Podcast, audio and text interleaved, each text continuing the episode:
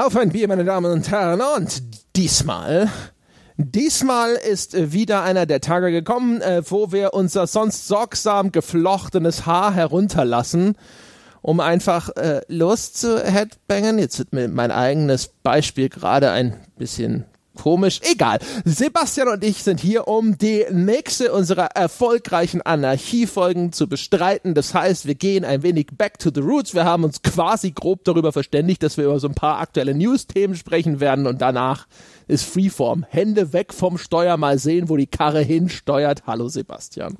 Hallo André. Ich würde ja das Ganze weniger mit Headbangen vergleichen als vielmehr mit dem schönen Bild des Watercooler Talks eine US-Floskel, die so ein bisschen das Bürogespräch am Wasserspender beschreibt. So, wir haben zwar kein Büro, aber es gibt ja immer noch äh, eine Branche, über die wir berichten und immer noch so ein paar Sachen, die uns auffallen und Ideen, die man hat. Und manchmal, wenn man einen Gedanken hat, auch wenn er nicht der schlaueste ist, da will man ihn äußern, gucken, wie die Kollegen drauf reagieren. Und genau damit bin ich auch ähm, vor einer Woche ungefähr schon bei dir hausieren gegangen. Wir haben noch verzweifelt versucht, das Ganze wirklich konkret festzunageln mit harten Thesen und irgendwann gemerkt, nein, das geht nicht. es ist wie Wackelpudding an die Wand zu nageln mit uns. Ja, also wenn, äh, wenn das Gespräch ja an der von vom Corporate Overlord aufgestellten Arbeitsdrohnen-Rehydrierungstankstelle schon unsere Form von Anarchie sein soll, Sebastian, bitte, ja, ich dachte halt, dass wenigstens das Bild eines Headbangers uns noch ein bisschen rebellischer und wilder. Da ist der Wasser, der Wasserspender da ist das, ist, das letzte Refugium der Freiheit, ja. Da, da, da wird noch äh, Tacheles geredet. Da darf man Mensch sein, ja. Natürlich nur leise vor sich hin murmelnd, nicht zu lang, ja. Lautes Gelächter wird dann von der Sekretärin auch mit einem bösen Blick quittiert, aber im Kleinen, ja der kleine Mann, Beakers kleine Corner, Frau ja, sind am Wasserspender ja. nach Menschen. Aber wir trinken ja nicht mal Wasser. Ich hoffe, du trinkst auch ein leckeres, mhm. bekömmliches Bier. Ja. ja, ganz genau. Ja, nur um den Leuten noch weiter zu beweisen, äh, dass wir es noch drauf haben und unsere Easy Rider Tage quasi nicht vorbei sind. Ich habe ein äh, Viehgegründer Pilz. Ist das ein Pilz? Ich glaube, Fiege macht nur so Pilzkram, oder? Traditionell feinwürzig? Gründer? Wo steht denn, was das für eine Sorte ist, verdammte Scheiße Fiege? Spezialmalz, Hallertauer Tradition, an die Gründerzeit der Brauer Bierspezialität. Es ist, also selbst Fiege weiß nicht, was das ist. Ich mache es ist eine Bierspezialität. Ich ja. mache jetzt mein Mars auf. Mars, äh, wie der Schokoriegel, bloß mit einem extra H. Aus Bamberg. Eine Brauerei, die macht ein relativ, ja, das ist ein relativ würziges Bier. Ich mag es gar nicht so gern, aber es ist jetzt im Kühlschrank übrig gewesen.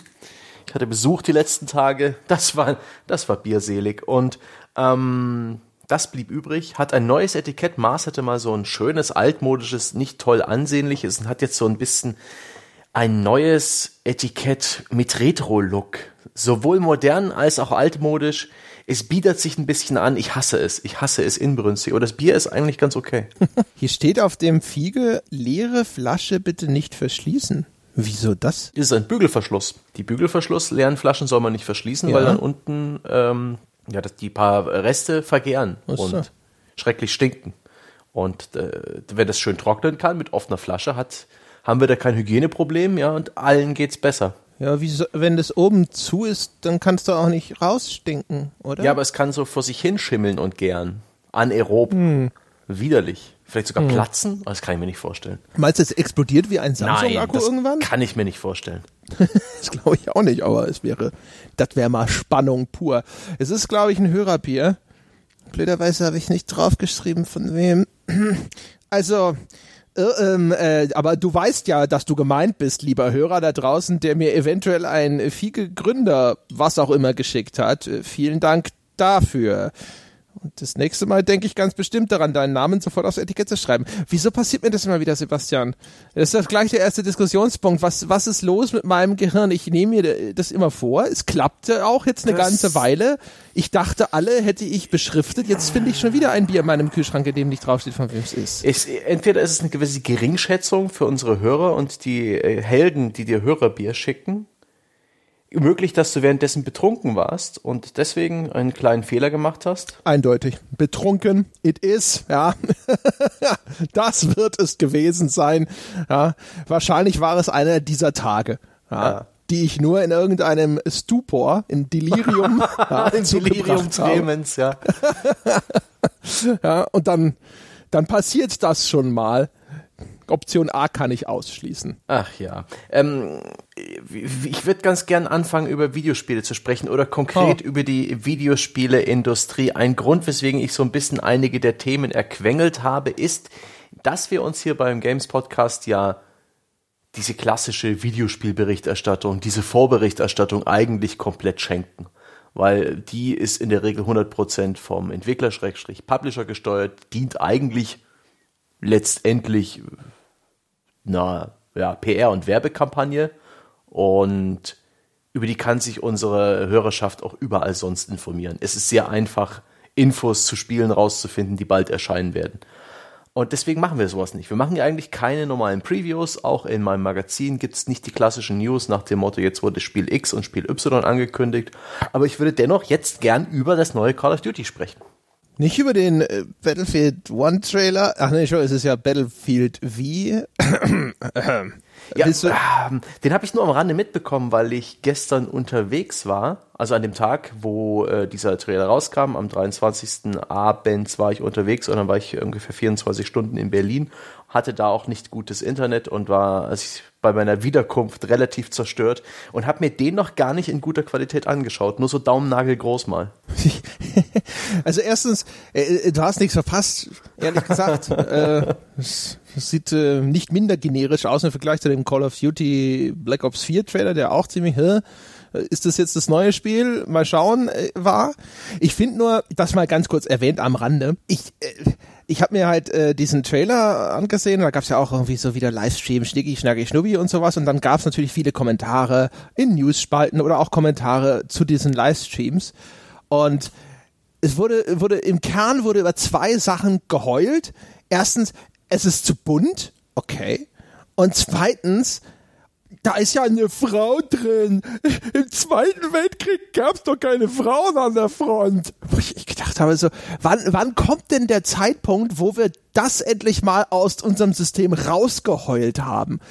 Also, ich meine, ah, ist jetzt nicht so, weißt du, wenn sie jetzt wenigstens, wenn sie jetzt wenigstens gesagt hätten, diesmal darfst du nur Frauen spielen in Battlefield, ja, hätte ich ja vielleicht noch Verständnis gehabt, aber Jesus. Who gives gut. a fuck? Und dann vor allem dieses äh, dumme Argument von, das ist überhaupt nicht authentisch. What the fuck hast du gesehen, was in dem Trailer gerade passiert ist? Der ist aus dem ersten Stock durch ein Glasfenster gesprungen und er liegt nicht schreiend am Boden und erzählst mir was von, das war nicht authentisch. Gott im Himmel. Ja. So wie bei Battlefield One. Ja, jede, jede dritte Karte klatscht irgendwo ein brennender Zeppelin runter. Und die Leute erzählen mir, was das ist nicht authentisch. Das könnte ich ausflippen. Das ist so sehr bescheuert. Gut. Sehr, sehr gut. Mir ist bloß anhand dieses Trailers aufgefallen, wie egal mir ein bombastischer, geskripteter Singleplayer-Trailer inzwischen ist, wenn es darum geht, äh, für einen Shooter irgendetwas zu empfinden. Der war ja nicht mal richtig Singleplayer. Also das, ja, das war diese Sequenz, die dann fließend in ja. Multiplayer überging, weil da waren ja diese beiden Counter, diese Ticket-Counter für die beiden Parteien zu sehen. Weiß ich nicht. Ich, ich, also der Battlefield One Trailer letztes Jahr, da war ich echt gehypt. Ja, die Musik hier mit diesem Glitchmob Remix von Seven Nation Army und so, Explosionen, schnelle Schnitte, das war modern, das war cool. Die Grafik war damals noch sensationell. Inzwischen hat man sich da ein bisschen eingewöhnt, was die Frostbite da macht. Aber dieses Jahr habe ich echt gedacht so, ah, ja, oh ja, you, you do you, Battlefield, ne? So.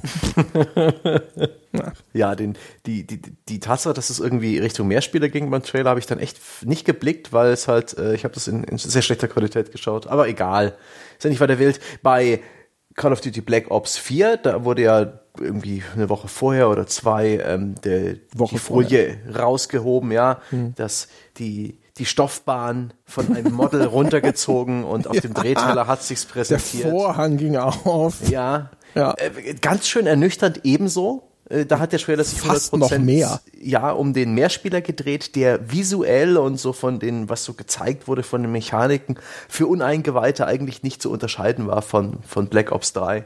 Es sah aus wie, also aber nicht nur, nicht nur von Black Ops 3. Hättest du mir gesagt so, oh hoppla, wir haben den alten Advanced Warfare Multiplayer Trailer rausgestellt, ohne die äh, Jetpack-Sprünge oder Exoskelett-Sprünge. Ich hätte dir das auch geglaubt, weil auch, da, ich erinnere mich noch an Advanced Warfare, wo auch diese Schilde neu irgendwie vorgestellt wurden. Mhm. Und das war jetzt da wieder zu sehen. Ich habe ungelogen, das ist nicht gerantet oder polemisiert. Ich habe den Trailer gesucht, habe ihn dann entdeckt irgendwo, ich glaube auf PC Games, Hardware oder so, habe ihn geschaut und ich habe mittendrin gedacht so, haben die mich verarscht? Ist das wirklich der neue Trailer? Oder ist das ein alter Trailer?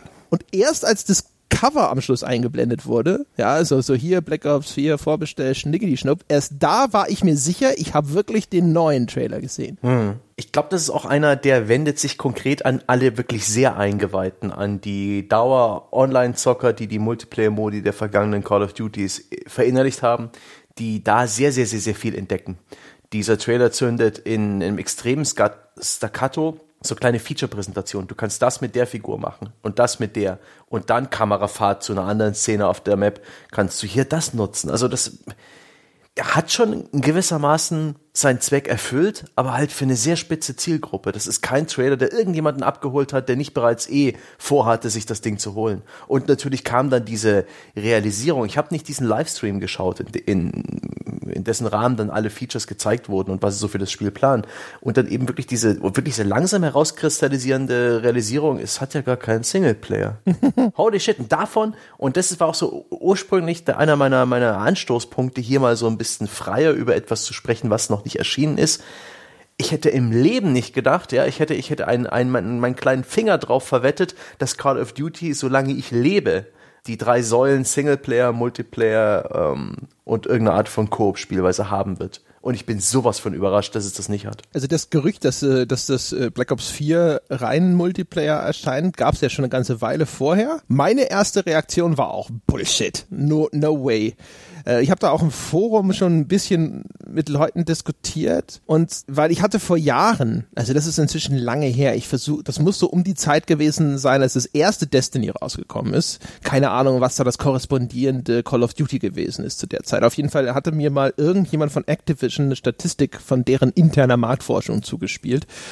Und ähm, da waren annähernd 50-50 äh, die, die, die Kunden auf Seite, ich kaufe mir das Spiel vorwiegend wegen Multiplayer und Singleplayer. Also das heißt, ungefähr die Hälfte ihrer Kundschaft damals, vor inzwischen, keine Ahnung, was wird das sein, vier, fünf Jahre sowas, hat das Spiel in erster Linie wegen dem äh, Singleplayer gekauft. Das heißt nicht, dass die nicht den Multiplayer jemals gespielt haben, sondern sie haben sie halt gefragt, was ist denn quasi der ausschlaggebende Punkt. Und ich kann mir vorstellen, dass sich das ist inzwischen ein bisschen her verändert hat. Kann mir nicht vorstellen, dass sich sowas dramatisch verändert. Also, dass das jetzt nur noch zehn Prozent sind, halte ich für ausgeschlossen. Von daher, das hat mich auch überrascht dann, als es dann angekündigt wurde. Und ich kann mir das eigentlich nur damit erklären, dass dass sich entweder diese Statistik zumindest deutlich nochmal verändert hat, das halte ich für fast unwahrscheinlicher, ehrlich gesagt, oder dass Activision in diesem Battle Royale Hype so viel Potenzial sieht, dass sie gesagt haben, okay, wir brauchen unbedingt diesen Battle Royale Modus und dann wahrscheinlich ihre Teams gesagt haben, dann schaffen wir den Singleplayer nicht und die gesagt haben, dann machen wir ihn halt nicht. Ja, und obendrein gibt es ja höchstwahrscheinlich in allen, was äh,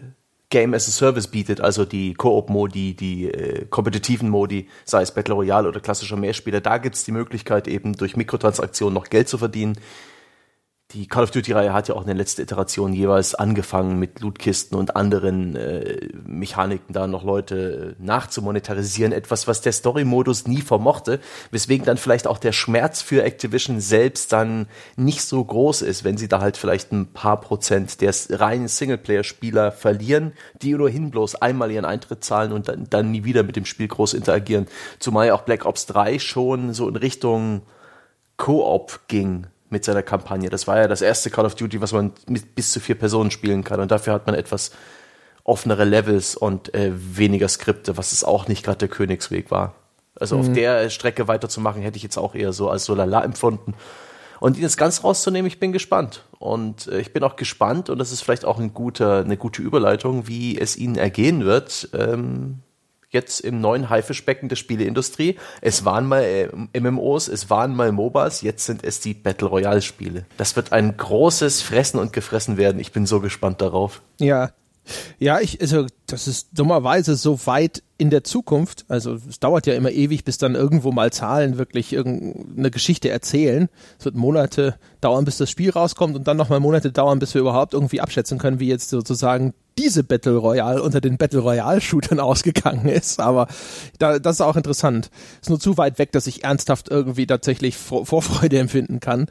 Aber ich finde, weißt du, noch, nur noch mal ganz kurz, also diese Singleplayer-Geschichte, das ist tatsächlich, also ich finde, die, dieser, dieser Reveal zeigt alleine, wie wichtig dieser Singleplayer für die Vermarktung ist. Also, weil wie generisch und scheiß langweilig diese Multiplayer-Trailer aussehen. Alleine nur damit deine Trailer was hermachen und damit du halt irgendwie viel cooleren Kram zeigen kannst, ist so ein Singleplayer eigentlich schon ziemlich nützlich. Hm. Also ich bin echt gespannt, ob sich das aus. Also kann aber, was, was ist denn deine Theorie dazu? Also glaubst du auch, dass das so ein Ding ist, so, okay, wir brauchen Battle Royale und wir haben keine Zeit für alles? Oder glaubst du, das war wirklich eine Entscheidung ohne Not? Also irgendwer hat bei Activision sich irgendwelche Zahlen angeschaut oder so und hat gesagt so, ich glaube, wir machen hier mal keinen Singleplayer. Oder das Team hat gesagt, lass uns mal keinen machen. Ich denke, das gehört beides zusammen. Wäre der Battle Royale Modus nicht mit drin, würden sie da große Not empfinden. Aber ich denke, das empfinden sowohl Entwickler als auch die Activision äh, als einen guten Kompromiss verzichten wir auf den Singleplayer. Es gibt ja dann immer noch Singleplayer-Spielweisen auf den Multiplayer-Maps mit gewissen Missionen. Also auch jemand, der so blöd ist, ja, sich das Ding zu kaufen, in der Erwartung, er bekommt einen Singleplayer, dann wird er auch gewisse Spielbestandteile im Singleplayer spielen können möglich, dass es sogar Bot-Matches ähm, in allen anderen Modi noch mitmachen kann, sowohl Zombies als auch der, der Battle Royale-Mode. Kann ich mir jetzt nicht vorstellen, dass ein Battle Royale mit Bots funktioniert, aber gerüchtehalberweise ist es ja auch so, dass man in, in seiner ersten Runde PUBG Mobile ausschließlich auf Bots feuert, damit man ein gutes Spielerlebnis hat, bevor sie einen wirklich online vermitteln. Also vielleicht machen sie auch sowas. Und ja, äh, sie sind mit dabei beim großen Hype Battle Royale und das ist was wert. Wie und alt ist ein PUBG? Wie, oder wie alt ist der PUBG-Hype? Das ist doch letztes Jahr, Jahr, oder? Ja, ein Jahr ungefähr. Ja. Also das spricht auch sehr für, finde ich zumindest, für diese Theorie. Äh, natürlich, die Spieleindustrie funktioniert wirklich häufig so. Äh, zwei, drei Leute können zum gleichen Zeitpunkt die gleiche Idee haben. Aber so vom Kontext her erscheint es mir gar nicht so unwahrscheinlich, dass man das beobachtet hat und dann gab es ein Meeting und dann hat jemand gesagt so, hier, wenn wir jetzt in äh, 2018 in Call of Duty noch so einen Modus haben wollen würden, weil äh, gut, wir wissen noch nicht, wie, wie ihr Battle Royale überhaupt aussieht. Man, wir denken automatisch, der wird aussehen wie alle anderen und eine Open World Map haben, was wahrscheinlich bedeuten würde, dass sie an ihrer Technologie noch mal ein bisschen vielleicht was machen mhm. müssen. Dann kann ich mir halt vorstellen, dass man halt sagt, so aus Zeitgründen muss dafür was sterben und der Singleplayer war es nun mal. Also ich weiß nicht, erscheint mir irgendwie naheliegend, weil ich vielleicht ja. überschätze ich die Bedeutung des Singleplayers. Ich glaube es aber nicht. Äh, interessant auch, dass sie diesen äh, Battle Royale Modus nur in so einer Art ja Teaser Trailer gezeigt haben mit so ja so durchsichtigen Wireframe-Bildern, die so ein bisschen Vorgeschmack darauf geben, dass es praktisch eine riesige Karte mit einem Best-of Call of Duty ist, bekannte Schauplätze, bekannte Charaktere. Sicherlich keine schlechte Idee, da auch gleich ähm, ein bisschen ja, Marke dahinter zu bauen, das Ganze, dem ganzen Ding Wiedererkennungswert und ein bisschen Kultfaktor mitzugeben. Aber man hat bis jetzt noch wirklich nichts daraus gesehen. Ich kann mir wirklich vorstellen, dass gerade diese, dieses altbackene Technikfundament, was irgendwie immer noch auf der ITTech basiert, äh, die seit Call of Duty Modern Warfare, glaube ich, äh, modifiziert wurde oder schon eher existiert hat und immer wieder bloß gerefreshed wird und wo nie wirklich ein grundlegender Cut erfolgte auf eine komplett neue Technikbasis. Das wird nicht einfach für die eine wirklich große, gut spielbare äh, Spielerfahrung zu bringen auf einer Battle Royale-artigen Map, die halt viele, viele Spieler unterstützt. Call of Duty hat bis jetzt immer bloß so 18 Spieler im Mehrspieler gehabt und Call of Duty hat ein sehr spezifisches Feeling im Mehrspieler. Es ist unglaublich schnell, es ist sehr präzise, es ist sehr griffig, man bewegt sich eigentlich übermenschlich äh, geschmeidig durch dieses Spiel und das lebt davon, dass man diese Griffigkeit hat, dass man eigentlich nicht da nachdenken muss, sondern dass irgendwann das Unterbewusstsein einsetzt und dann kommt man diesen wunderbaren Flow wenn das leidet, nur wegen Battle Royale, weil halt die Tick-Rate oder ähm, die, die Latenzen oder das Rubberbanding deutlich schlechter sind als in den gewöhnlichen Mehrspieler-Modi, huiuiui. Aber ich glaube, das ist gar nicht so wichtig. Hauptsache, es ist irgendwie Battle Royale, denn es gibt ein unglaublich großes Bedürfnis, auch jetzt noch für Battle Royale. Ein Indikator dafür ist, dass es ja auf der PlayStation 4 noch kein Fortnite gibt und auch kein PUBG. PUBG hat sich Microsoft äh, exklusiv oder zumindest zeitlich exklusiv gesichert. Da sind vor einigen Monaten die ersten Betas erschienen für die Xbox One und Xbox 360, auch durchaus noch mit ordentlich Luft nach oben. Aber auf der PlayStation gab es halt lange nichts. Und jetzt ist H1Z1 erschienen auf der PlayStation in der Open Beta. Das ist ein Spiel, wo es auch schon von Sony Online ursprünglich entwickelt, die da auch dicht gemacht haben und inzwischen anders heißen das ist eins der Spiele, wo dieser Battle Royale Modus ursprünglich vor diesem großen Hype bereits existiert hat. Ich weiß nicht, ob sogar der Player Unknowns da gearbeitet hat bei dem Projekt, da müsste ich mich nochmal auffrischen. Aber jedenfalls haben sie diese Beta veröffentlicht und äh, um die 200.000 gleichzeitige Spieler und 1,5 Millionen, die das bis jetzt ausprobiert haben. Holy shit. Und das zeigt einfach nur das extreme Bedürfnis nach einem Battle Royale Modus wobei eigentlich durch ähm, die PC-Spielerschaft, wo 6000 Leute gleichzeitig spielen im Schnitt, so wenn man auf die Steam-Statistiken schaut, da ist relativ etabliert, das ist nicht gerade das beste Spiel. Das ist der, der, der, der kleine blöde Bruder von PUBG, der inzwischen längst überrundet ist, aber immer noch mitmacht. Ähm, aber auf der PlayStation reicht der aus. Und deswegen ist es wahrscheinlich extrem clever von äh, Activision da aufzuspringen, denn in wenigen Monaten, Gott, wir haben jetzt also in äh, Oktober, rechnen in, in fünf Monaten, ähm, wird es ein Call of Duty Battle Royale geben. Äh, auf dieser Plattform, die offensichtlich nach diesem Spielmodus lechzt. Hm. Instant Money. Ist, ist H1Z1, ist das jetzt auch Battle Royale? Das ist doch als ein Daisy-Ding mhm. gestartet, mhm. oder? Hat sich aber sehr schnell mit so einem King of the Hill-Modus okay. verselbstständigt, der dann wirklich mit Abstand das beliebteste war. Und ich glaube, es hieß dann auch H1Z1 King of the Hill oder oh, nur noch King of the Hill. Die haben dann auch den Namen geändert. Also, oh, wie tragisch. Es, die wie haben tragisch. Halt den, nein, die haben den Pivot geschafft. Besser ja, aber als jämmerlich zugrunde zu gehen. Ja, aber dem einen Hype hinterhergerannt und dann rechtzeitig eigentlich sogar vielleicht sogar pioniermäßig auf den anderen gewechselt und den Bus trotzdem verpasst und hängen hinter PUBG. Das ist doch traurig. Ja, also den, aber den richtigen Riecher gehabt, aber leider in der Exekution dann irgendwie. Mhm. Naja. ja, also ist echt faszinierend, ne, diese Battle Royale Geschichte. Also ich meine, erstmal abwarten. Es ist denn ausgeschlossen, dass Fortnite in bis zu dem Release von Call of Duty nicht auf PS4 erscheint? Ist doch eher unwahrscheinlich, oder? Ist, ich dachte, ist nicht die Auszeichnung von Fortnite, dass es irgendwie für jede Plattform und seine Mutter erschienen ist? Ja, da, hm, ja, eigentlich schon. Und äh, die sind ja auf Mobile. Ich glaube, das war eine viel wichtigere Plattform, sowohl für die äh, für die PUBG Corporation, die PUBG inzwischen die die ausgegründete Gesellschaft, die sich nur um PUBG kümmert, kümmert von Bluehole, als auch für Epic, waren die Mobile Launches sehr sehr sehr sehr viel wichtiger, glaube ich, als noch eine Konsolenportierung. Ähm, da machen sie auch richtig Geld. Fortnite hat in den ersten Monat äh, PUBG Mobile schon mal 15 Millionen Dollar Umsatz gemacht, was nicht schlecht ist. Aber ich sehe gerade, es gibt schon Fortnite auf PS4. Es sind die da inzwischen auch schon verdammt eins. Ja, ja, ja. Ich wollte gerade sagen, ich hatte nämlich neulich einen Artikel gelesen Und trotzdem ist H1Z1 so beliebt. Was ist mit den Leuten los? Naja, also wenn du, wenn du die Ästhetik von Fortnite nicht magst, so Kitty Bunty, dann sitzt du vielleicht da und denkst dir so, oh, hier, aber mit Zombies und so, ne? Mein Gott. Ja. Das ist noch schlimmer. Also das ist ja das Bedürfnis noch viel größer. Ich habe gedacht, das ist alles pure Verzweiflung, was die Leute Richtung H1Z1 treibt. Das ist halt viel, viel größerer Markt. Aber, aber auch wahrscheinlich, aber er ist halt schon zumindest so ein bisschen besetzt. Ich glaube mhm. halt, das ist halt natürlich das Ding, ne? Ähm, wenn, das habe ich glaube ich schon ein paar Mal erzählt an unterschiedlichen Stellen, aber wenn du jetzt eine, eine innovative Idee hast und du willst sie verkaufen an irgendeinen Investor und sowas, das, was die gerne mal anschauen, ist ja, ist diese Idee äh, schnell kopierbar von erheblich etablierteren Playern in diesem Markt. Ja, also wenn du jetzt sagst, ich habe eine neue Waschmaschine erfunden und die kann die Wäsche auch aufhängen und die Technologie, die du dafür benutzt, dann ist die Frage, ist es patentiert? Ist es nicht und ist es patentierbar?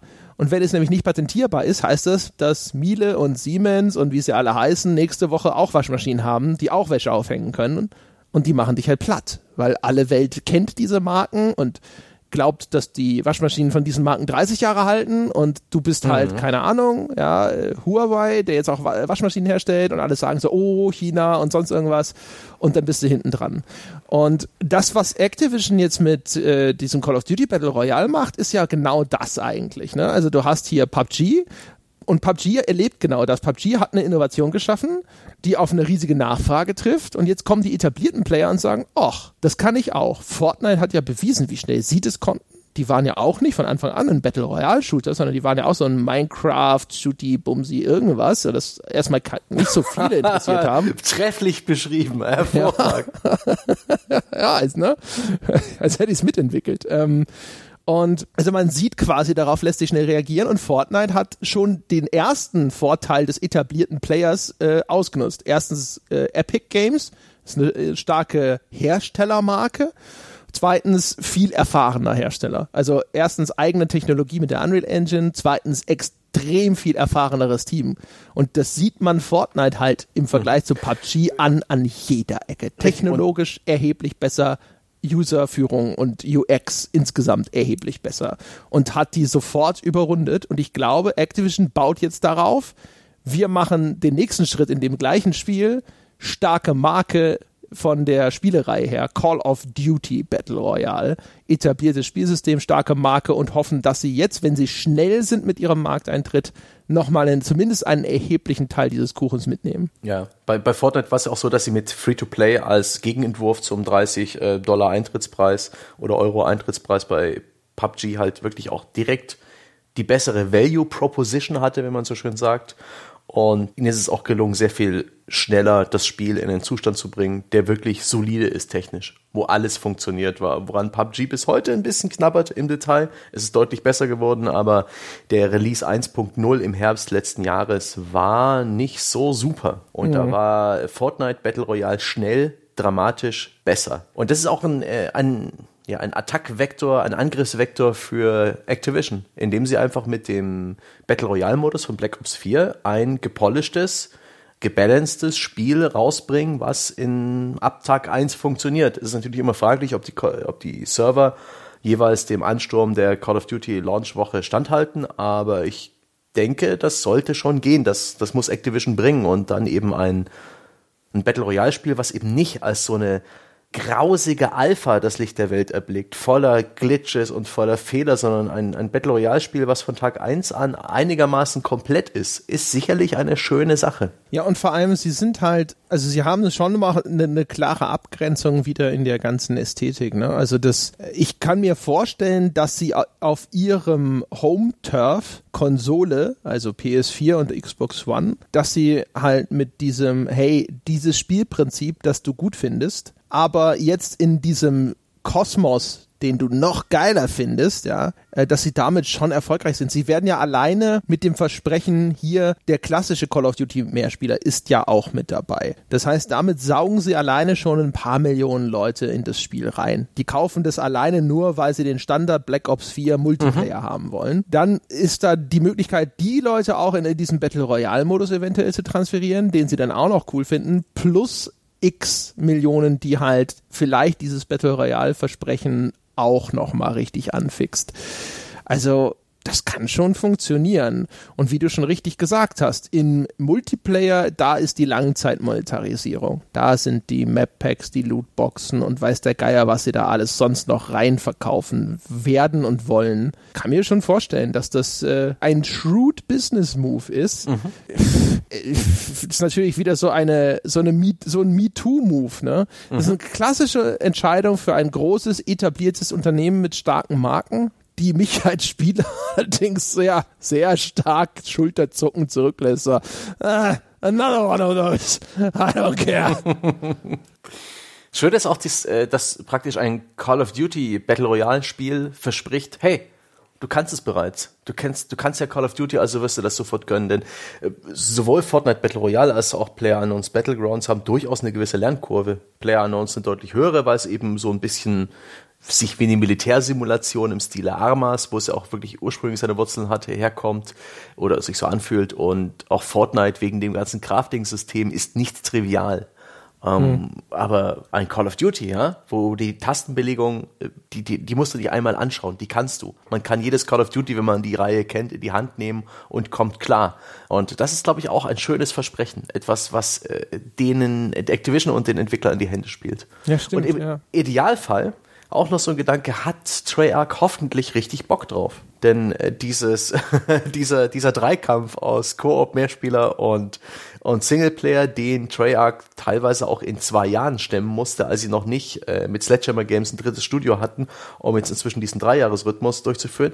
Ja, der muss den ganz schön auf den Sack gegangen sein. Das ist sicherlich nicht gut für ein Studio, das ja auch ein bisschen kreativ arbeiten will, innerhalb von zwei Jahren fertig zu sein und diese fixen Bestandteile zu bekommen. Wenn man ihnen jetzt die Last von den Schultern nimmt, äh, wir brauchen keinen Singleplayer-Modus, alles, was ihr tut, muss irgendwie mit eurer Mehrspieler-Engine laufen. Vergesst diesen ganzen Bombast, vergesst die Skripte, vergesst äh, wirklich alles, was damit zu tun hat. Dann sparen sie sich wahrscheinlich auch die Oh Gott, diese Alibi-Celebrities, die Kevin Spacey, die, die Voice-Actor, das, ähm, das Pferd in der Motion-Capturing-Kabine, ja, diesen ganzen Bullshit. Also darauf will keiner verzichten. Wenn ich Entwickler wäre, ich würde sagen, ihr könnt mir alles nehmen, aber das Pferd wird gecaptured. es ist, ja, Du hast schon recht. Der Zyniker in mir nimmt immer an, dass so eine Entscheidung daher kam, dass irgendwo diese, dieser Erfolg von PUBG oder sowas gesehen wurde und dann sitzt da ein Konferenzraum voll von Schlipsträgern, ja, und irgendjemand tunkt seinen Keks in den Tee und sagt, okay, wir streichen den Singleplayer, äh, was natürlich auch genauso gut und ich würde fast sagen, sogar auch genauso oft passieren kann, ist, dass das äh, Team selber, also bei Treyarch, dass die da sitzen und sagen, hey, diese Battle Royale Scheiße, die ist so geil, bitte lasst uns das machen und äh, das Singleplayer-Team hat eigentlich auch schon gesagt, dass sie, dass sie lieber das machen würden. Möglich. Kommt halt echt drauf an, woher kommt die Entscheidung, ob sie damit wirklich glücklich sind. Ne? Also ich glaube, wenn, wenn, du, wenn du da sitzt und du hast schon ein Jahr Singleplayer äh, gemacht und du bist irgendwie überzeugt davon, dass du so eine geile Story erzählen wirst und dann kommt jemand rein und sagt so, na, bühlt es kurz das Klo runter, bitte. Ja, und dann treffen wir uns im Konfi dann ist es vielleicht eher frustrierend, aber ich kann mir auch ein Szenario vorstellen, in dem die Feuer und Flamme sind, dafür diesen Battle Royale-Modus zu machen. Wer weiß. Ein, eine interessante Nuance an Call of Duty Black Ops 4 äh, eigentlich zwei. Zum einen der Release findet deutlich vor dem üblichen Termin statt. Normalerweise war es immer die zweite Novemberwoche. Mhm. Äh, in der Regel sind Call of Duties am 11. November, am 12. November oder am 13. November erschienen. Black Ops 4, glaube ich, ist jetzt der 12. Oktober. Ja, das war der erste Indikator, dass dieses Jahr irgendwas anders oder komisch ist. Ne? Also das Release-Datum kam raus und da habe ich noch gedacht, die müssen schlechte Erfahrungen gemacht haben, dass sie immer nach Battlefield releasen, was aber im Nachgang natürlich jetzt gerade im letzten Jahr mit dieser Combo äh, Call of Duty World War II und Battlefront 2 eigentlich wenig Sinn macht. Also, weiß ich nicht also zu, mal so als Hintergrundinfo, es gibt ja immer Leute, die sofort sagen, ja, Call of Duty, wen interessiert das denn noch? Ähm, wir haben, ich habe vorher mal so ein bisschen gegoogelt, also zumindest wieder in den USA, aka größter Spielemarkt der Welt, Call of Duty World War II das meistverkaufte Spiel des Jahres 2017 gewesen. Und das heißt, es ist schon sehr gut gelaufen. Mhm. Sie haben jahrelang diese Startposition behalten auch da, also wahrscheinlich hängt es damit zusammen. Vielleicht glauben sie, dass also vielleicht hat es ihnen unterm Strich Zeit gespart, Singleplayer raus, ne, hier Battle Royale Dings muss rein, vielleicht aber auch möglichst schnell. Also dieses Battle Royale Ding ist halt jetzt anscheinend so ein Wettrennen um Marktetablierung und danach Marktdominanz. Wer wird derjenige, der diese diese neue äh, Geldkuh melken kann, ja, bis sie irgendwann auf der Weide zusammenbricht. Und ich kann mir schon vorstellen, dass da die Peitsche knallt, ne? dass man sagt so, hey, time to market is essential, ja, dass solche Worte irgendwo gefallen sind. Ja, es, es gibt ja auch äh, das Gerücht, dass man jetzt Platz macht für Red Dead Redemption 2, was ja am 26. Oktober, glaube ich, erscheinen soll. Wären also so zwei Wochen nach ähm, Call of Duty, was Call of Duty halt ein bisschen Vorlauf geben würde, ein paar, ein paar Millionen Exemplare durchzuverkaufen, mhm. äh, die Leute in ihre Online-Modi reinzuziehen. Und es gibt ja auch das Gerücht, dass äh, Rockstar auch ein Auge auf den Battle Royale-Modus äh, geworfen hat. Und warum nicht sowas? Mit Cowboys und Indianern auf einer großen Spielwelt und äh, mit irgendeinem Kniff wird man dazu gebracht, sich in immer kleineren Umgebungen gegenseitig zu erschießen, bis einer übrig bleibt. Das dürfte den Entwicklern nicht schwerfallen. Ich rechne eigentlich damit, dass Red Dead Redemption so eine Art äh, Online-Spielart bieten wird, wie präsent und dominant sie sein wird im Gameplay, im Multiplayer-Gameplay. Schauen wir mal. Aber vielleicht ist das auch so eine, eine Taktik, dass sie vielleicht Call of Duty nicht unbedingt dem dem Release-Termin von einem großen Konkurrenzprodukt ausweicht, einem anderen Blockbuster, der vielleicht nicht genau im selben Genre wildert, aber dass Call of Duty halt in dem Fall vielleicht wirklich sicher gehen will, dass man der erste AAA Battle Royale Titel des Spieleherbstes mhm. ist. Ja, das, also das kann ich mir vorstellen bei diesem anderen Ding so hier Red Dead Redemption. Also es macht Sinn. Ich habe vor Jahren hatte ich mal auf Krawall einen Artikel zu Release Zeiträumen gemacht oder zu Release Terminen und da hat auch eigentlich jeder gesagt wenn mal einer dieser dieser Walfische ja so ein Leviathan aus der Tiefe auftaucht so ein äh, GTA oder sowas. Also diese monströsen Dinger, die auch nur alle Jubeljahre erscheinen, dann ist, ist es äh, nicht feige, sondern klug, denen auszuweichen und am besten mit einem respektvollen Abstand davor oder noch respektvolleren Abstand danach zu erscheinen, weil wenn sich die Leute entscheiden müssen, geben sie 60 Euro für dich aus oder für das nächste GTA. Die Wahrscheinlichkeit ist viel zu groß, dass sie sich äh, dafür das GTA entscheiden. Äh, Call of Duty wird wenn, wenn mich meine Erinnerung nicht trügt, und wir haben ja eben schon festgestellt, sonst erscheinen sie immer im November, als GTA 5 erschienen sind, ist, sind sie dem nicht ausgewichen, oder? Glaube nicht, nein. Also das heißt, äh, das ist kein normales, äh, oh, da kommt ein riesiger Titel, wir gehen besser mal ein bisschen an, äh, früher an den Start Ding. Aber wenn es darum geht, eben diesen Battle Royale Markt möglichst schnell noch irgendwie zu besetzen, das kann ich mir vorstellen. Insbesondere wenn, und sowas spricht sich in der Branche auch gerne schnell rum, wenn Red Dead Redemption 2 auch dieses Feld irgendwie bestellen und beackern will. Ich stelle mir auch vor, wenn du eh einen großen Open World Titel hast, den du dieses Jahr an den Start bringst, in dem sowieso geschossen wird, also mit Ausnahme deiner Netzwerktechnik, also wenn du dann, keine Ahnung, es müssen ja auch nicht immer 100 Leute an den Start gehen, aber es muss ja schon eine signifikant große Gruppe sein, die du da äh, in so einem Battle Royale an den Start schiebst. Mhm.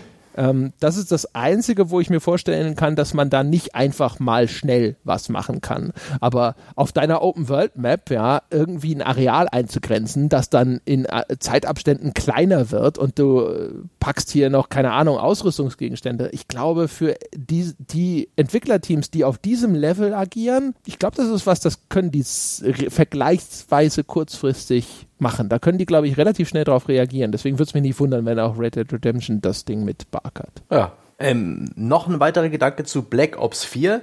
Es erscheint nicht mehr auf Steam. Nachdem jetzt die Call of Duties lange noch auf Steam erschienen sind, eine dieser großen Marken in, mhm. in Hand eines großen Third-Party-Publishers, die doch noch auf Steam erscheinen, ist damit jetzt dann dieses Jahr auch Schluss. Das Ding ist dann, genauso wie Hearthstone, genauso wie Heroes of the Storm, genau wie Diablo 3, Battlenet exklusiv. Was ja fast schon spät kommt, mhm. hatte ich früher erwartet, dass äh, Activision so lange auf Exklusivität für seinen eigenen Service verzichtet hat, mich eher überrascht. Ist auch wieder ein Zeugnis der, der Marktstellung von Steam. Und äh, du hattest ja mit dem Sebastian neulich dieses Special gemacht dazu, welchen Anteil digitale mhm. Verkäufe inzwischen an den äh, Umsätzen von Publishern machen. Bin mir nicht hundertprozentig sicher, aber ich vermute, dass auch In-Game-Store-Geschichten häufig dann über Steam laufen. Oder? Weiß, uh. Wisst ihr das? Uh. Weißt du das? Das ist eine verdammt gute Frage, auf die ich jetzt keine klare Antwort habe, ob diese Zusatz, diese Mikrotransaktion mhm. auch über den Steam-Marktplatz funktioniert. Also ob auch Valve da seine 30% haben will, aber ja. das ist ein verdammt logischer Grund für einen Publisher, dann sein Spiel auf einen eigenen Client zu packen, wenn er einen ja. hat. Also se selbst wenn es nur die reinen Spiel- und Add-on-Verkäufe sind, also ich weiß nicht, ich glaube, sie haben nicht bislang äh, gesagt jetzt, dass auch Call of Duty seine Map Packs verschenkt. Ne? Kann gut sein, dass die ja weiter kostenpflichtig sind und so, aber selbst also selbst wenn es die reinen Spielverkäufe sind, die 30 Prozent in die eigene Tasche zu stecken, wenn du einen Service hast, der so bekannt ist und relativ stark ist wie Battle.net, also warum nicht? Na, also mich wundert, dass da Activision so lange gewartet hat. Bei Ubisoft und Uplay, Ubisoft ist ja schon noch mal deutlich hinter äh, äh diesen ganz, ganz großen, wie eben ein, ein Activision und auch wie ein EA, mhm. äh, da kann ich es noch eher verstehen. Und selbst da hätte ich erwartet, dass Ubisoft auch irgendwann den Stecker zieht und sagt so, komm, ja, die, die 30 Prozent nehmen wir mit. Ja. Aber bei Activision ist es, kommt später, als ich es erwartet habe, dass die viel, viel stärker sagen, so, das gibt es jetzt halt eben über unseren digitalen Service und noch im Handel. Hm. Ach ja, das, das Monopol bröckelt langsam von Steam. Also inzwischen reicht es nicht mehr, den Steam-Client zu haben, eigentlich seit Jahren, seit einigen Jahren nicht mehr, wenn man alles spielen will. Microsoft Studios drängen uns ja inzwischen sogar diesen Windows 10 Store auf, den unerträglichen. Hast du das schon mal ein Spiel gekauft oder runtergeladen? Mm, ja, Gears of War 4. Das ist seltsam. Also die, die, die ganze Benutzerführung, was, was macht's gerade? Lade ich es runter? Es ist, ah. Ich hatte es gar nicht so schlimm in Erinnerung, muss ich gestehen. Es ist einfach nur ungewohnt. Die, diese, diese, die UI dieses Stores ist so mobile-esque und so wenig Windows, wie ich es eigentlich kenne. Aber. Ja. Also gut ist es halt Windows 8 ne? Aber ja. das ist kein gute, keine gute Assoziation unbedingt. Wobei ich, ich das, da, da, da plapper ich schon wieder Menschen eigentlich nach dem Mund, weil ich war mit Windows 8 echt ganz zufrieden. Ich habe das lange benutzt. Windows 8.1 ist ein sehr gutes Betriebssystem. Mhm. Das benutze ich auch auf meinem 2 in 1 Tablet. Da bin ich sehr zufrieden. Da ist Sobald diese, diese Kachelscheiße abzuschalten war, war das überhaupt kein Problem ja. mehr für mich. Und tolle Benutzerführung. Dieses Reinstreichen vom Bildschirmrand mit dem Touchscreen ist eine hervorragende Art und Weise, so ein Gerät zu bedienen, wenn man keine Maus hat. Ach Gott, Windows 10. Hm. Es ist halt der Preis, den, den wir zahlen. Äh, Ach, Windows 10 ist auch nicht so scheiße. Das Einzige, was mich an Windows 10 echt nervt, sind die, äh, diese, diese Zwangsupdates, die es mir so mhm. richtig äh, in den Rachen stopft, ja. ja. Also wie so Zwangsfütterung bei Gänsen. Und ähm, da habe ich ja neulich, habe ich ja erst richtig gekotzt, ja. Dann macht es irgend so ein blödes Update, wo es mich drei Tage schon genervt hat. Hey, hey, jetzt ein Update. Ich so, nein, später. Jetzt ein Update? Nein, später. Und was macht dieses dreiste, dieses unverschämte Betriebssystem. Beim x-ten Mal kommt es an und sagt so, jetzt äh, aber. Jetzt aber. Also es, dann gibt's nicht mehr die Option später. Also sie fällt auf einmal weg, wo ich gesagt habe so, ja. was bildest du dir eigentlich ein? Weißt du eigentlich, wer ich bin? Ich bin hier der Admin auf diesem System. ja, und dieses, dieses unverfrorene, renitente System hat mir dann irgendwann gesagt, so mir den Mund verboten und gesagt, jetzt machen wir dieses Update. Und dann, das, das muss man wissen, wenn wir hier podcasten, dann rufen wir äh, quasi immer so ein äh, Systemsteuerungsfensterchen auf, wo man den Pegel seines Mikros einschalten und vor allem das Mikro stumm schalten kann. Da kann man systemweit einfach das Mikrofon deaktivieren und so schalten wir es dann immer stumm, wenn der andere redet, damit, wenn halt irgendein Störgeräusch dazwischen kommt, ist es auf der Aufnahme nicht drauf. Und das war bislang immer einfach ein einfach zu findender Button und wurde nach dem letzten Update durch einen schwer zu findenden Textlink ersetzt. Ja. Und ich habe gesehen, ich saß davor, dachte, die können nicht das Feature mit dem Pegel abgeschaltet haben. Ich brauche den Pegel. Wo ist der Scheiß? Und habe tatsächlich echt noch mal fünf Minuten rumgucken müssen, bevor mir dieser blöde kleine blaue Text aufgefallen ist. Ja, diese diese großen Updates, die Frühjahrs- und Herbst-Updates für Windows 10 sind auch berühmt berüchtigt dafür, dass sie nicht auf jedem PC gut funktionieren. Ich hatte mal äh, einige Tage lang kein Startmenü. Nach, beim letzten Herbst-Update dürfte das gewesen sein. Da war mein Startmenü funktionslos. Und dann musste ich lange rumsuchen in irgendwelchen Foren und äh, Codezeilen copy-pasten und irgendwie ins Terminal eintragen. Und irgendwann ging das dann wieder nach ein bisschen Registry-Manipulation. Und sonst was. Ich weiß nicht, warum es plötzlich wieder ging. Ich war dann schon so weit raus, dass ich einfach nur stumpf und frustriert irgendwelche anderen Troubleshoots äh, befolgt habe. Und das war einfach nur eine insgesamt sehr, sehr unbefriedigende Erfahrung. Und diese ganzen Updates haben mir bis jetzt nichts gebracht. Ich lese mir immer die Listen durch, was jetzt diese, diese halbjährlichen großen Windows-Patches bringen und mir nix, ja, Windows und Microsoft. Für mich hätte es gereicht, wenn er die, die großen Sicherheitslücken äh, fixt, die die ganze Zeit auftauchen und gut und dafür äh, Ach, egal.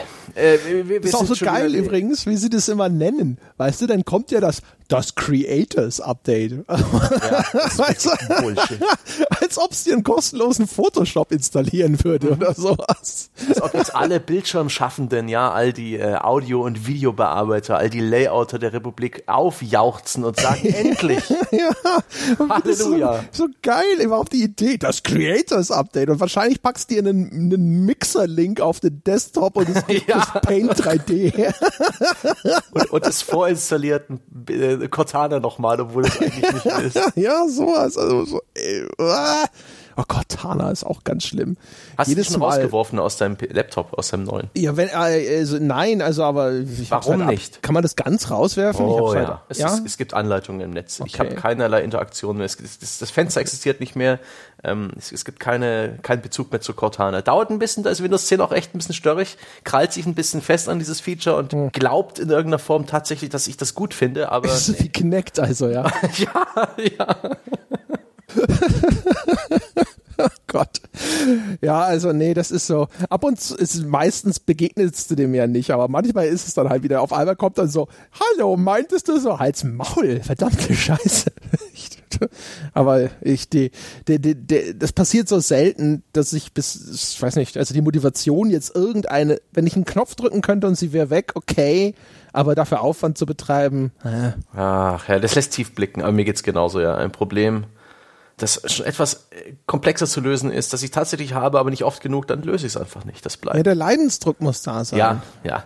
Ja, okay, also äh, Call of Duty äh, und Battle Royale. Äh, was mich nochmal interessieren würde, äh, womit erklärst du dir überhaupt diesen Battle Royale-Hype? Oder andersrum, mm. ich mach's mal so rum. Ich habe neulich, da hat mich der Christian Schiffer zu dem Thema interviewt und äh, äh, eine, einen Grund, den ich mir zusammengereimt habe, war also erstmal, ich habe das Gefühl, dass zumindest PUBG auch über Streaming groß geworden ist. Und ähm, ich glaube, dass das ein super Streaming, jetzt nennen wir es mal Genre ist, mhm.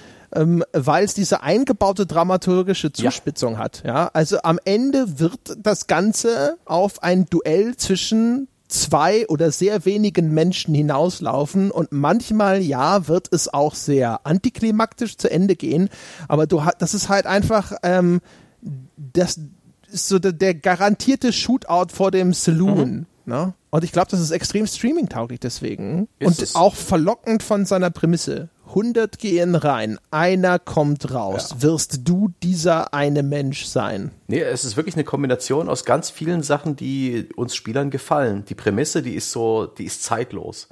Die, mein Gott, die kommt ja aus diesem Takeshi Kitano-Film von, oh Gott, wann war das? Mitte 2000er, frühe, frühe 2000er? Also nur weil er da einen Lehrer spielt, wird es nicht zu einem Takeshi Kitano-Film, aber reden Sie weiter. Ah, ja, ein Film, wo Takeshi Kitano mitspielte. Der eine japanische Schauspieler, dessen Namen ich kenne. Und der auch sehr gute Filme gemacht hat. Also, hm. das stimmt, ja. Aber auch sehr ah. merkwürdige. ja, die waren auch total so. Ich weiß nicht, welche du meinst, aber äh, egal. Nicht abschweifen, Stange. Die Prämisse ist gut. Die Prämisse funktioniert, die kannst du jemandem erzählen und er hat sofort Interesse, ja. 100 Leute Leute, ja. Der, der Spielbereich wird immer kleiner und es hört auf, wenn nur noch eine übrig ist. Ein Thema, das in vielen Jugendromanen aktuell, also hier, wie heißt das eine mit Tribute von Panem und dann gibt's Maze Runner Hunger und noch Games. viele Hummer, Hunger Games, genau. Ähm, einfach nur ein Thema, was instinktiv, glaube ich, für uns interessant ist. Es ist so ein bisschen ein Tabu, weil sowas macht man ja nicht. Das ist unmenschlich und das ist grausam. Das gibt's nicht mal in der echten Welt. Selbst Kriege sind ein Stück weit ähm, äh, humaner und unterlegen äh, Genfer Konventionen und Regeln als sowas. Ähm, weil diese Idee, ja, 100 gehen rein, einer kommt raus, ist, ist ja völlig unmenschlich. Aber das macht es ja interessant, diese Idee. Was würde passieren? Was wäre, wenn? Dann, wie du es gesagt hast, jedes, jedes Match erzählt eine Geschichte. Ähm, das ist etwas, was der Stefan Köhler, äh, als wir über PUBG geredet haben im Sonntagscast, äh, wieder und wieder wiederholt hat, völlig zu Recht. Das ist wirklich, jede Runde verläuft anders, jeder erzählt eine ganz eigene Geschichte, nichts davon ist vorbestimmt, es ist lediglich wie so ja, eine Sandbox. Ein, ein Baukasten, eine Plattform, eine Leinwand, wo diese Geschichte passiert aus all diesen Einzelteilen heraus. Und viele Einzelteile davon sind eben die Entscheidung von Menschen. Schön ist auch, dass diese Spiele alle so einen gewissen Rhythmus haben. Man, man spawnt da nicht wie in einem klassischen Shooter, wie in einem Deathmatch zum Beispiel oder in so einem Free-for-All, wo man immer wieder respawnt und eigentlich immer die gleiche Macht hat. Der, der große Fokus ist ja auf dem Looten, auf dem besser und stärker werden. Wie unglaublich befriedigend es ist, die Stufe 3 Rüstungsteile zu finden bei PUBG, die Weste und den Helm. Man freut sich sehr. Höchstwahrscheinlich macht es keinen Unterschied, weil man, wenn man erschossen wird, sieht man gerade den Gegner nicht, läuft äh, verwirrt im Kreis und stirbt. Aber das Gefühl ist toll. Also dieses ganze Aufrüsten, dieses Metaspiel, diese innerhalb von einer halben bis einer Dreiviertelstunde zusammengefassten kleinen Heldenreise, die man da durchmacht, wo man am Ende vielleicht stärker ist als vorher und das auch wirklich messbar und spürbar, weil man bessere Waffen, bessere Ausrüstung, mehr Munition hat. Das ist toll. Da kommen so viele Dinge zusammen, die funktionieren auf so eine gute Art und Weise zusammen. Eigentlich, äh, ja, ein tolles Ding. Ich bin gespannt, inwiefern dieses, äh, dieser Spielmodus in den nächsten Jahren und Jahrzehnten Bestand hat. Ob das ist, äh, ob das etwas ist, das sich etablieren wird und dann dauerhaft gespielt wird oder ob uns irgendwann im Großen und Ganzen als Gamerschaft da die Lust vergeht und wir nach irgendwas anderem äh, lechzen und dann vielleicht Battle Royale nur noch in der Nische existiert. Das finde ich interessant. Oder ob sie es weiterentwickelt und, und weiter ähm, verzweigt in Subgenres. Das finde ich hochinteressant. Ich meine, von MOBAs haben wir uns ja auch alle mal deutlich mehr erwartet. Da gab es mal eine große Vielfalt und die ist inzwischen auch schon wieder so ein bisschen eingedampft. Ich glaube nicht, dass es die, diese ganzen kleinen MOBA-Nischen wirklich weit geschafft haben, die, die, die Smites dieser Welt ähm, die halt im Schatten von Dota und von League of Legends existieren. Das ist halt immer die Frage. Also die, die Subgenres sind ja eigentlich immer dann erfolgreich, wenn sie Dinge wegrationalisieren, die gar nicht im Kern entweder zum Spielspaß wirklich so er, er, erheblich beigetragen haben oder wenn Spiele zwei unterschiedliche Gameplay-Ebenen verheiratet haben und ein Teil der Spieler ist an dem einen und ein anderer Teil ist an dem anderen interessiert. Also die, die, die, das schlagendste Beispiel, das klassische Echtzeitstrategiespiel mit Basenbau und mit dem Kampf, der sich ausdifferenziert hat in dem Kampf äh, in MOBA und dem reinen Basenbau oder der reinen Basenverteidigung in Tower Defense. Und äh, das ist halt immer die Frage.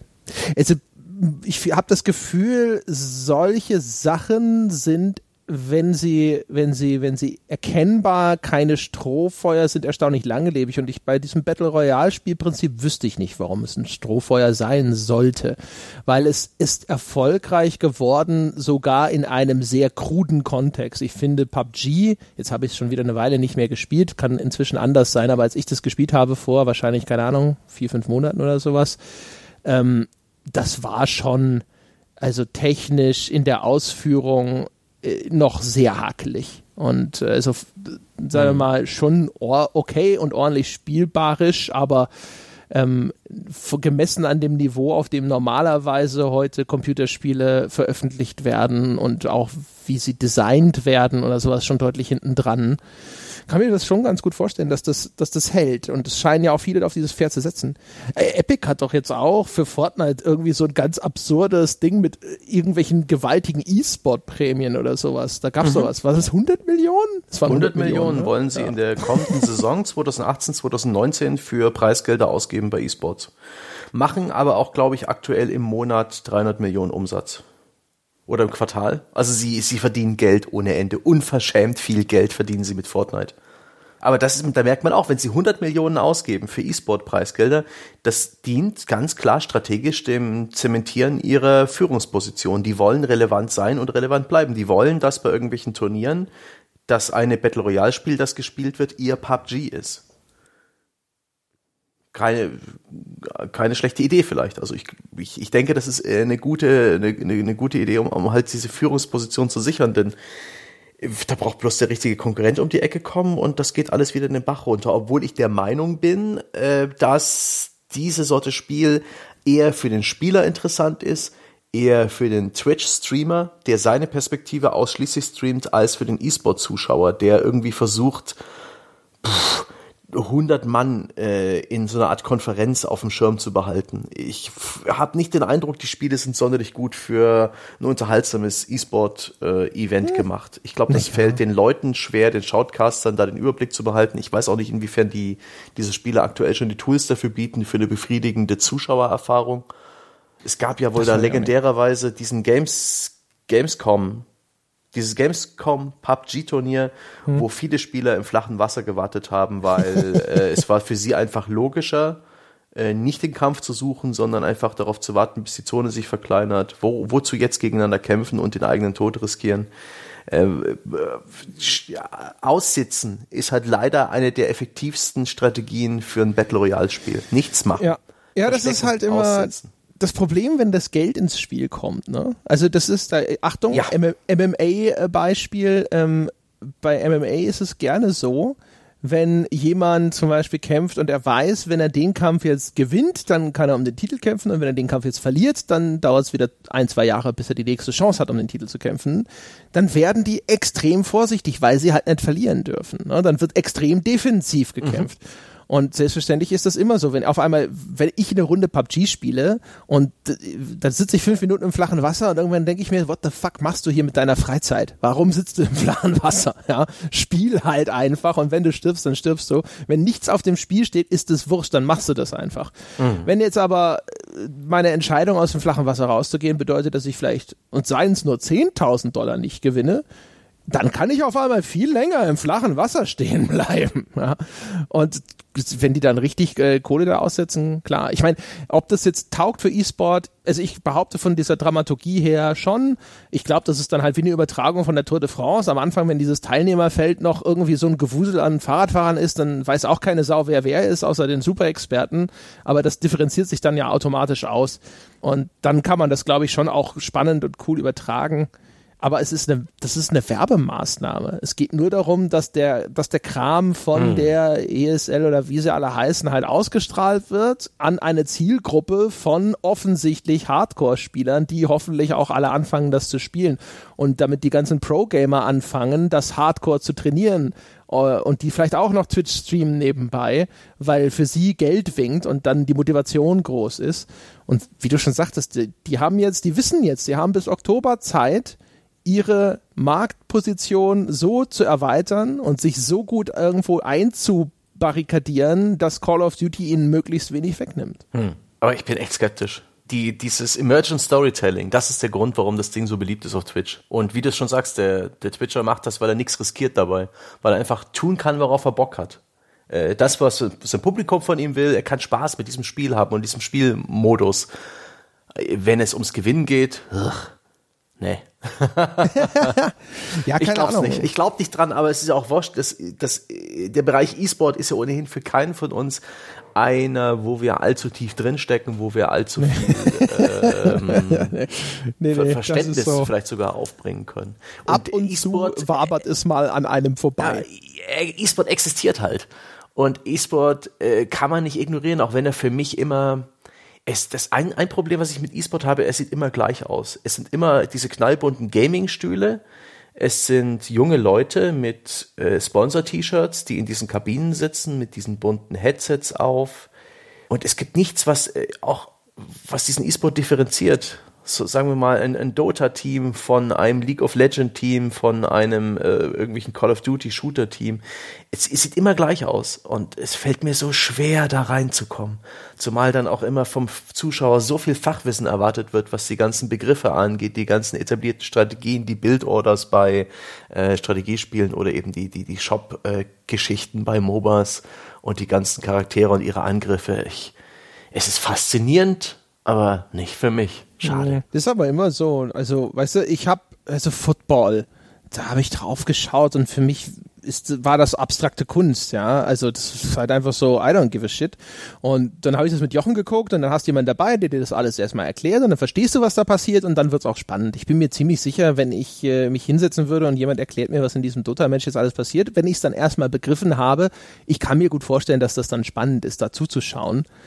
Aber weiß nicht, ich habe einfach überhaupt auch kein Bedürfnis, noch irgendeinen weiteren Sport in meinem Leben jetzt zuzulassen. Es ist von der Zeit her häufig schwierig genug, MMA zu folgen. Mhm. Und äh, wenn ich spiele, spiele ich halt lieber selber, auch wenn das jetzt so abgedroschen klingt. Ich will damit nicht sagen, dass jemand, der E-Sport schaut, jetzt da irgendeinen Fehler macht oder sonst irgendwas. Ich habe einfach kein Bedürfnis danach. Mhm. Ich, ich finde es einfach nur ein bisschen schade fast, dass diese diese Szene so abgeschottet, so abgekapselt von meiner ja, Lebens- und, und Medienkonsumrealität stattfindet und dass es auch wenig Möglichkeiten gibt, dass das eine ins andere irgendwo mal reinblutet und reinfließt.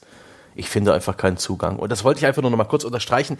Wir reden jetzt schon ganz schön lange über Battle Royale und Co. Wir hatten auch ja. noch ein paar andere Themen vorbereitet. Also grob oh ja, abgeklärt. Ja. Du willst also willst einfach mal Themenhopping machen. Themenhopping. Äh, ja. Also was wir ja auch auf der, auf der Liste stehen haben, was ich immer als Thema mag, ich hoffe, zu viele Menschen rollen nicht mit den Augen, aber es gibt schon wieder Gerüchte über neue Konsolen. Ich ja. liebe Spekulationen eigentlich über, über neue Konsolen. Die, ich weiß nicht warum. die schönste Phase einer neuen Konsolengeneration ist das Jahr ungefähr vor Release, wenn die ganzen Leaks auftauchen, wenn man mehr und mehr weiß darüber, was sich dahinter, pardon, was sich dahinter verbirgt, wenn man diese wunderbaren Gerüchte austauschen kann, wenn die Leute noch träumen und hoffen und, und sich in, in bester Fanboy-Manier äh, Heilszenarien zusammenspinnen und in langen Vorträgen online posten wenn Leute anfangen, äh, irgendwelche Fakes online zu stellen, die dann auch noch peinlich, peinlich bei großen Spielemagazinen die Runde machen. Es ist die beste Zeit überhaupt. Und danach die Realität einer neuen Konsole ist immer ein bisschen ernüchternd. Sie wird im ersten Jahr nie die Versprechen halten, die, die, die man sich da so gemacht hat oder die die Entwickler gemacht haben. Es wird niemals eine Konsole geben, die im ersten Jahr ein richtig dickes Spieleportfolio hat. Das, das, Konsolen reifen bei ihren Kunden ein Stück weit und, und, und sie werden auch immer besser, was ja auch eigentlich eine schöne Sache ist. Äh, die, die PlayStation 4 zum Beispiel heute ist eine dramatisch bessere Konsole als die PS4, als sie erschienen ist. Nicht nur was das Spieleangebot, sondern auch was die Funktionalität, Interface und sowas angeht. Ähm, und das, das wird sich nie ändern. Also, ähm, ja, sag das nicht einem Xbox 360-Nutzer, der das Blade-Layout gut fand. ja, okay, gut. Das ging ja vom Regen in die Traufe da. Microsoft. ja, das stimmt. Ja, keine Ahnung. Also ich, ich gebe dir recht. Das Problem an den aktuellen Gerüchten ist, wir sind nicht in dieser Phase. Also es mhm. gibt halt, es gibt nicht den, den geil gerenderten Konsolen-Mock-Up-Fake, der, wo Nein. alle davor sitzen und sagen, könnte es echt sein? Könnte es echt sein? Sieht es aus wie aus irgendeiner äh, chinesischen Produktionspipeline als schnell mit dem Handy abfotografiert? Hm. Das ist so wie, wie wie, da, da fühlst du dich wie so einer, der auf so einer Bigfoot-Seite alles ernst nimmt und sich mhm. fragt, ist er das? Ist er wirklich? Haben wir die Sau endlich?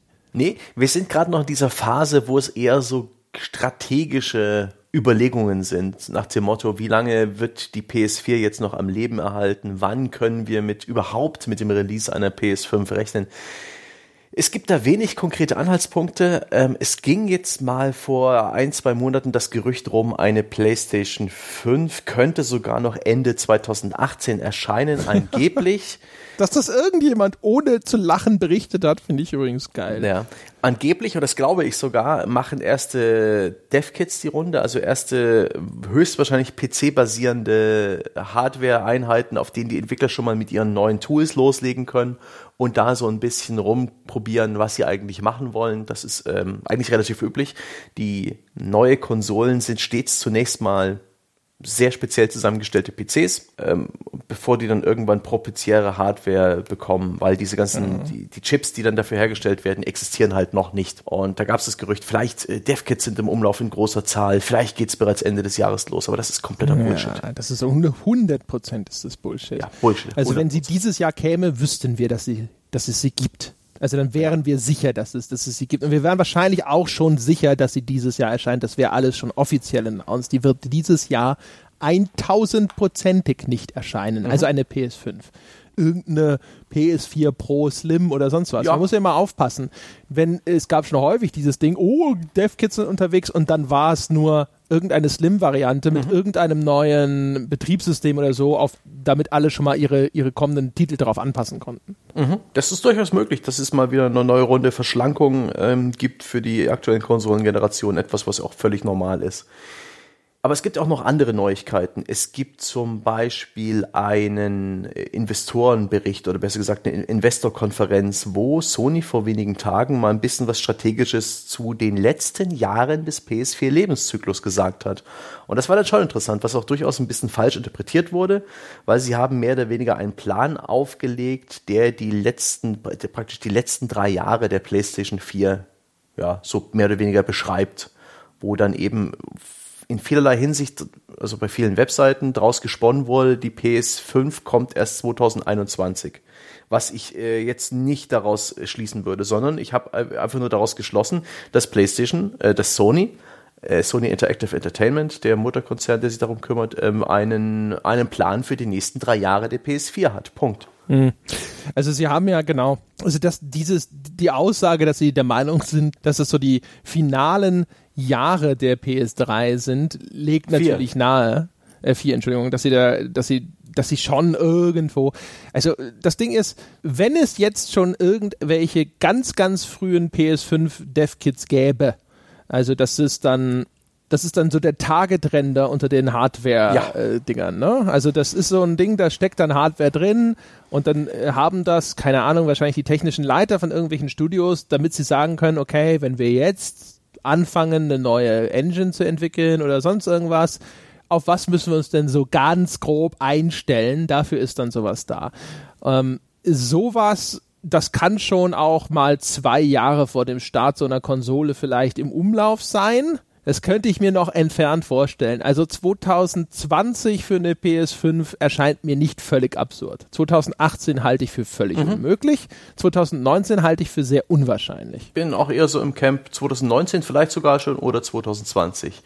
Ähm, interessant ist so ein bisschen der Plan, den Sony da aufgestellt hat, nämlich, dass man jetzt ähm, forcieren will, PlayStation Network äh, Kunden zu gewinnen.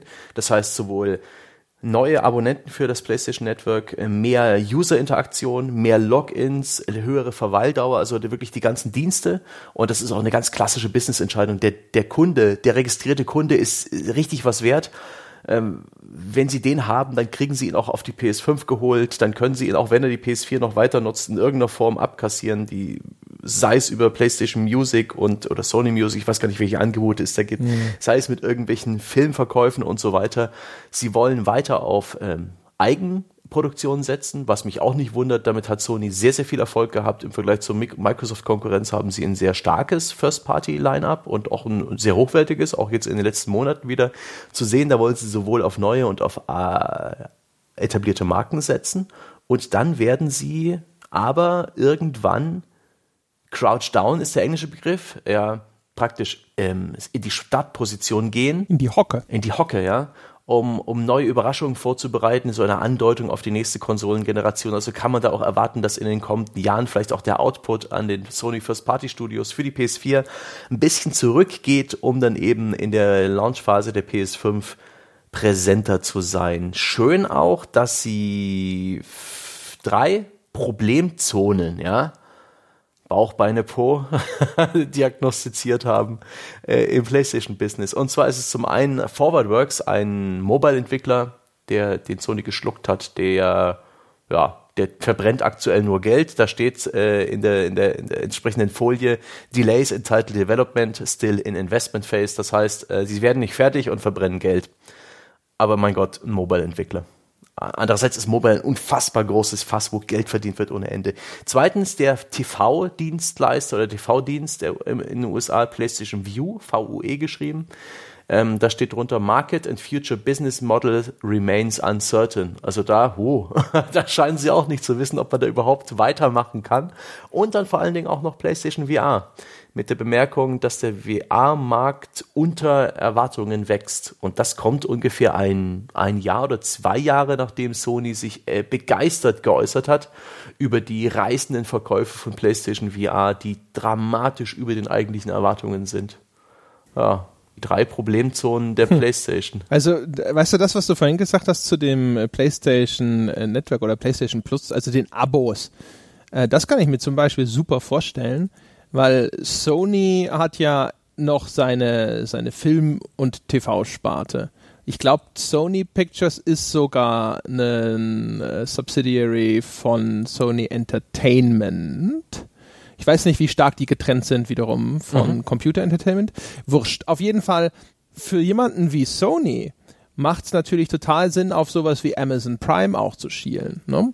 Also, dass du irgendwann mal Abonnenten hast, denen du ein komplettes Media-Paket andrehst und sagst, hey, du hast hier einen Film-Streaming-Service, du hast hier einen Games-Abo, du hast hier von mir aus auch noch einen Music-Streaming-Service. Äh, die stellen solche Sachen selber her. Und genauso wie es für Activision irgendwann keinen Sinn mehr gemacht hat, seine coolen Exklusivsachen bei Steam zu vertreiben, kann es durchaus sein, wenn sie in diese Richtung wollen, dass Sony sich irgendwann mal denkt, warum sollen wir unser Zeug mhm. an Netflix und ähnliches weitergeben? Wir hätten gerne einfach selber. Wieso sind wir nicht Netflix sozusagen? Ja. Ne? Das ist derselbe Grund, warum Microsoft ein Jahr lang oder länger beharrlich versucht hat, Windows 10 zu verschenken Einfach nur damit wir endlich, damit Microsoft endlich Windows 10 Store-Kunden hat. Einen großen Stamm, mhm. denen sie eben Zeug andrehen können. Also wirklich der registrierte Benutzer ist das, das, das, die, die wichtigste Ressource aktuell in diesem Wettkampf um die Konsolidierung des Digitalmarktes. Ja, vor allem halt der Abonnent. Ne? Also Microsoft hat ja schon recht früh verstanden, dass diese Konsole ein trojanisches Pferd ist, um den Digitalmarkt der Zukunft sozusagen zu erschließen. Da waren sie echt nicht blöd. Deswegen oh, waren ja. sie ja auch, was die digitale Infrastruktur ihrer Konsolen anging, den Leuten mit Xbox und Xbox 360 weit voraus. Aus einem mir nach wie vor völlig unverständlichen Grund haben sie das halt verspielt, weil sie insbesondere ihre First-Party-Studio-Infrastruktur runtergekürzt haben und dann fehlen ihnen die starken Exklusivtitel, um Leute in genau diese Dienste reinzuziehen. Das ist äh, nach wie vor merkwürdig. Vielleicht ist es ihnen da nicht gelungen, eine effektive Infrastruktur aufzubauen. Vielleicht gab es zu viel hin und her, was jetzt äh, die wirklichen Präferenzen oder hm. Prioritäten in dem Konzern angeht. Keine Ahnung. Aber für Sony gilt halt so ein bisschen das Gleiche, so als ein, Konzern, an de, in dem halt viel mit äh, irgendwelcher Unterhaltungsmedien, äh, mit der Produktion von Unterhaltungsmedien unterwegs ist, zu gucken, ob sie über diese Plattform ja, ihre Angebote nochmal viel stärker auf, einer eigenen, auf einem eigenen Kanal in den Markt reindrücken ja. können, wo sie nicht irgendwie sich diese ganzen Umsätze teilen müssen mit anderen Leuten, macht sehr viel Sinn. Ich kann mir auch vorstellen, dass da Konzern intern extreme Begehrlichkeiten existieren. Wenn da eben eine Sony-Division, die sich um Musik kümmert und eine, die, die sich irgendwie TV und Film kümmert, wenn die sieht, wie erfolgreich äh, die Sony Interactive Entertainment ist mit der PlayStation, wie viele Millionen Nutzer sie haben bei ihren Diensten, da, das wird garantiert auch innerhalb des Konzerns Begehrlichkeiten wecken nach dem Motto, hey, verschaff uns diese User, lass uns daran, wir wollen, wir wollen auch ein Stück von diesem Userkuchen. Ja, also man hat in der Vergangenheit auch gesehen, dass es nicht immer so einfach ist, so nach dem Motto, die gehören alle zum gleichen Konzern und da kann man einfach mal hier was reinstöpseln und da was reinstöpseln. Ne? Da will halt jede Unit hinterher gute Kennzahlen vorlegen. Das heißt, wahrscheinlich muss Sony Computer Entertainment da trotzdem irgendwelche Deals quasi unternehmens- oder konzernintern abschließen mit irgendwelchen anderen Leuten viel Hickhack. Aber ich kann mir vorstellen, dass Sony da einen Vorteil hat. Also ich finde, man sieht sogar, dass Sony da einen Vorteil hat, weil die PlayStation halt viel mehr oder viel, dem Kern des Unternehmens viel näher ist als eben bei Microsoft, wo ja dann der Nadella, der Microsoft-Firmenchef, bekannterweise irgendwann mal gesagt hat, so ja, ja, also er wird schon gucken, dass die Xbox genug Luft hat, aber äh, man, wir wollen ja nicht vergessen, was unsere Kernpriorität ist und das war halt für ihn eben nicht die Xbox, sondern das war halt hier Betriebssystem und so weiter und so fort und Cloud-Services, lalala. Ähm, ich glaube, das ist halt vielleicht echt so der Vorteil der PlayStation und der Stolperstein mhm. für die Xbox. Es gibt ja immer noch die offene Frage, ob Microsoft bei der nächsten Konsolengeneration jetzt überhaupt nochmal mitziehen wird. Also ich würde aus dem Bauch raus tippen, ja aber es gibt genügend Leute, die fest davon überzeugt sind, dass äh, in dem Konzern nochmal eine Investition in eine weitere Xbox gar nicht durchsetzbar ist. Vielleicht ähm, machen sie es offen, wie Steam es ursprünglich geplant hat mit seinen steam Können sie es auch lassen. ja, praktisch ein anderes Backend für einen Windows-PC, der ja. halt so ein bisschen mit dem Xbox äh, Interface bedient wird und an den an heimischen Fernseher angeschlossen. Sowas in der Art. Aber also, ja, diese, diese Theorie auch vielleicht, dass die neue Xbox nur noch ein kleiner Client sein wird und wir streamen das in Zukunft alle. Das, das Streaming, ich, ich kann mir vorstellen, das wird bleiben das ist etabliert, jeder macht's. Es gibt immer auch neue Streaming-Dienstleister fürs Gaming. Jeder, der irgendwie seine Finger in Technologie drin hat, sei es Sony, sei es ähm, Nvidia mit bietet auch ein Streaming an, ähm, sei es Valve. Das scheint einfach logistisch Sinn zu machen, dass du nicht ähm, Prozessoren verkaufst zu Millionen, nämlich die Chips, die in den ganzen Konsolen verarbeitet sind, und die werden dann im Großteil ihrer Zeit nicht genutzt das ist eigentlich unwirtschaftlich. Es ist viel wirtschaftlicher, wenn du die ganzen Chips nimmst und du nimmst vielleicht nur ein Drittel davon, steckst sie aber in ein Datencenter und da sind sie für jeden Kunden zur Verfügung und glühen die ganze Zeit. Das ist wirtschaftlich. Das ist, äh, das funktioniert. Das kann man eben mit Game Streaming erreichen, aber ich sehe da nicht, dass die Infrastruktur, die Latenzen, die Videocodecs, die ganze, das ganze Backend dahinter in den nächsten fünf Jahren in irgendeiner Form überzeugend genug sein werden, um wirklich äh, eine ganze Konsolengeneration in Anführungszeichen mhm. zu ersetzen. Deswegen ja. glaube ich auch an ein Nachfolgemodell der Xbox. Aber ich kann mir gut vorstellen, dass Microsoft weiter iterieren wird. Dass sie so ein bisschen auf das Apple-Modell aufspringen, vielleicht jetzt an welchem Punkt weiß ich nicht, aber ich kann mir gut vorstellen, dass sie vielleicht eher darauf verzichten, diese harten Generationsschritte zu haben, die Sony haben wird. Das haben sie angekündigt. Die PlayStation 5 wird eine komplett eigene Sache sein. Die PlayStation 4 wird keine PlayStation 5 Spiele abspielen können. Ich kann mir aber gut vorstellen, dass irgendwie eine kommende neue Xbox, dass man da die Spiele auch in die Xbox One oder zumindest die Xbox One X einlegen wird. Äh, aber es ist auch echt, äh, das, das ist viel, alles, viel Spekulation. Äh, aber das ist für mich halt echt so Opposite Day. Also derjenige, der den, das größte Interesse hat, keinen klaren Generationsschnitt zu machen, ist Sony. Das sind die, die jetzt der Marktführer sind und äh, jetzt seit langer Zeit endlich wieder auch der absolut unbestrittene Marktführer sind. Und äh, die müssen sehen, dass sie diese Pfründe halten. Die haben ein Interesse daran, dass sie äh, dass sie jetzt, äh, wenn eine PS5 rauskommt, sagen, aber hey, alle PS4-Spiele laufen auch auf diesem Ding völlig bekloppt. Ja, da geht es um, um, um Rückwärtskompatibilität. Das könnten sie durchaus bringen. Beide, also die aktuelle PS4, so auch die Xbox One in beiden Versionen, die, exist die basieren auf PC-Hardware. Und auch die kommenden Generationen, dazu sage ich gleich noch was, die basieren höchstwahrscheinlich auf PC-Hardware und sind sich einander recht ähnlich. Da kann man Rückwärtskompatibilität machen. Aber man muss diesen Schnitt machen. Man muss sagen, ein PS5-Spiel, das kann nicht mehr auf deiner PS4 laufen. Diese, diese Vorwärtskompatibilität, die, die, die wird es nicht geben. Ähm, nur damit kann man eben sicher gehen, dass die auch wirklich einen spielerischen oder irgendwie technologischen Mehrwert bieten, dass sie mhm. das ganze Potenzial der neuen Hardware ausschöpfen. Zumal auch die Sony CEOs, einer der Executives sich vor einer Weile mal hat, dazu geäußert hat, dass, ähm, dass er, oh Gott, ich hatte mir das vorbereitet, finde es jetzt natürlich nicht, dass er ähm, Rückwärtskompatibilität für einen oft geäußerten, aber selten genutzten Wunsch hält.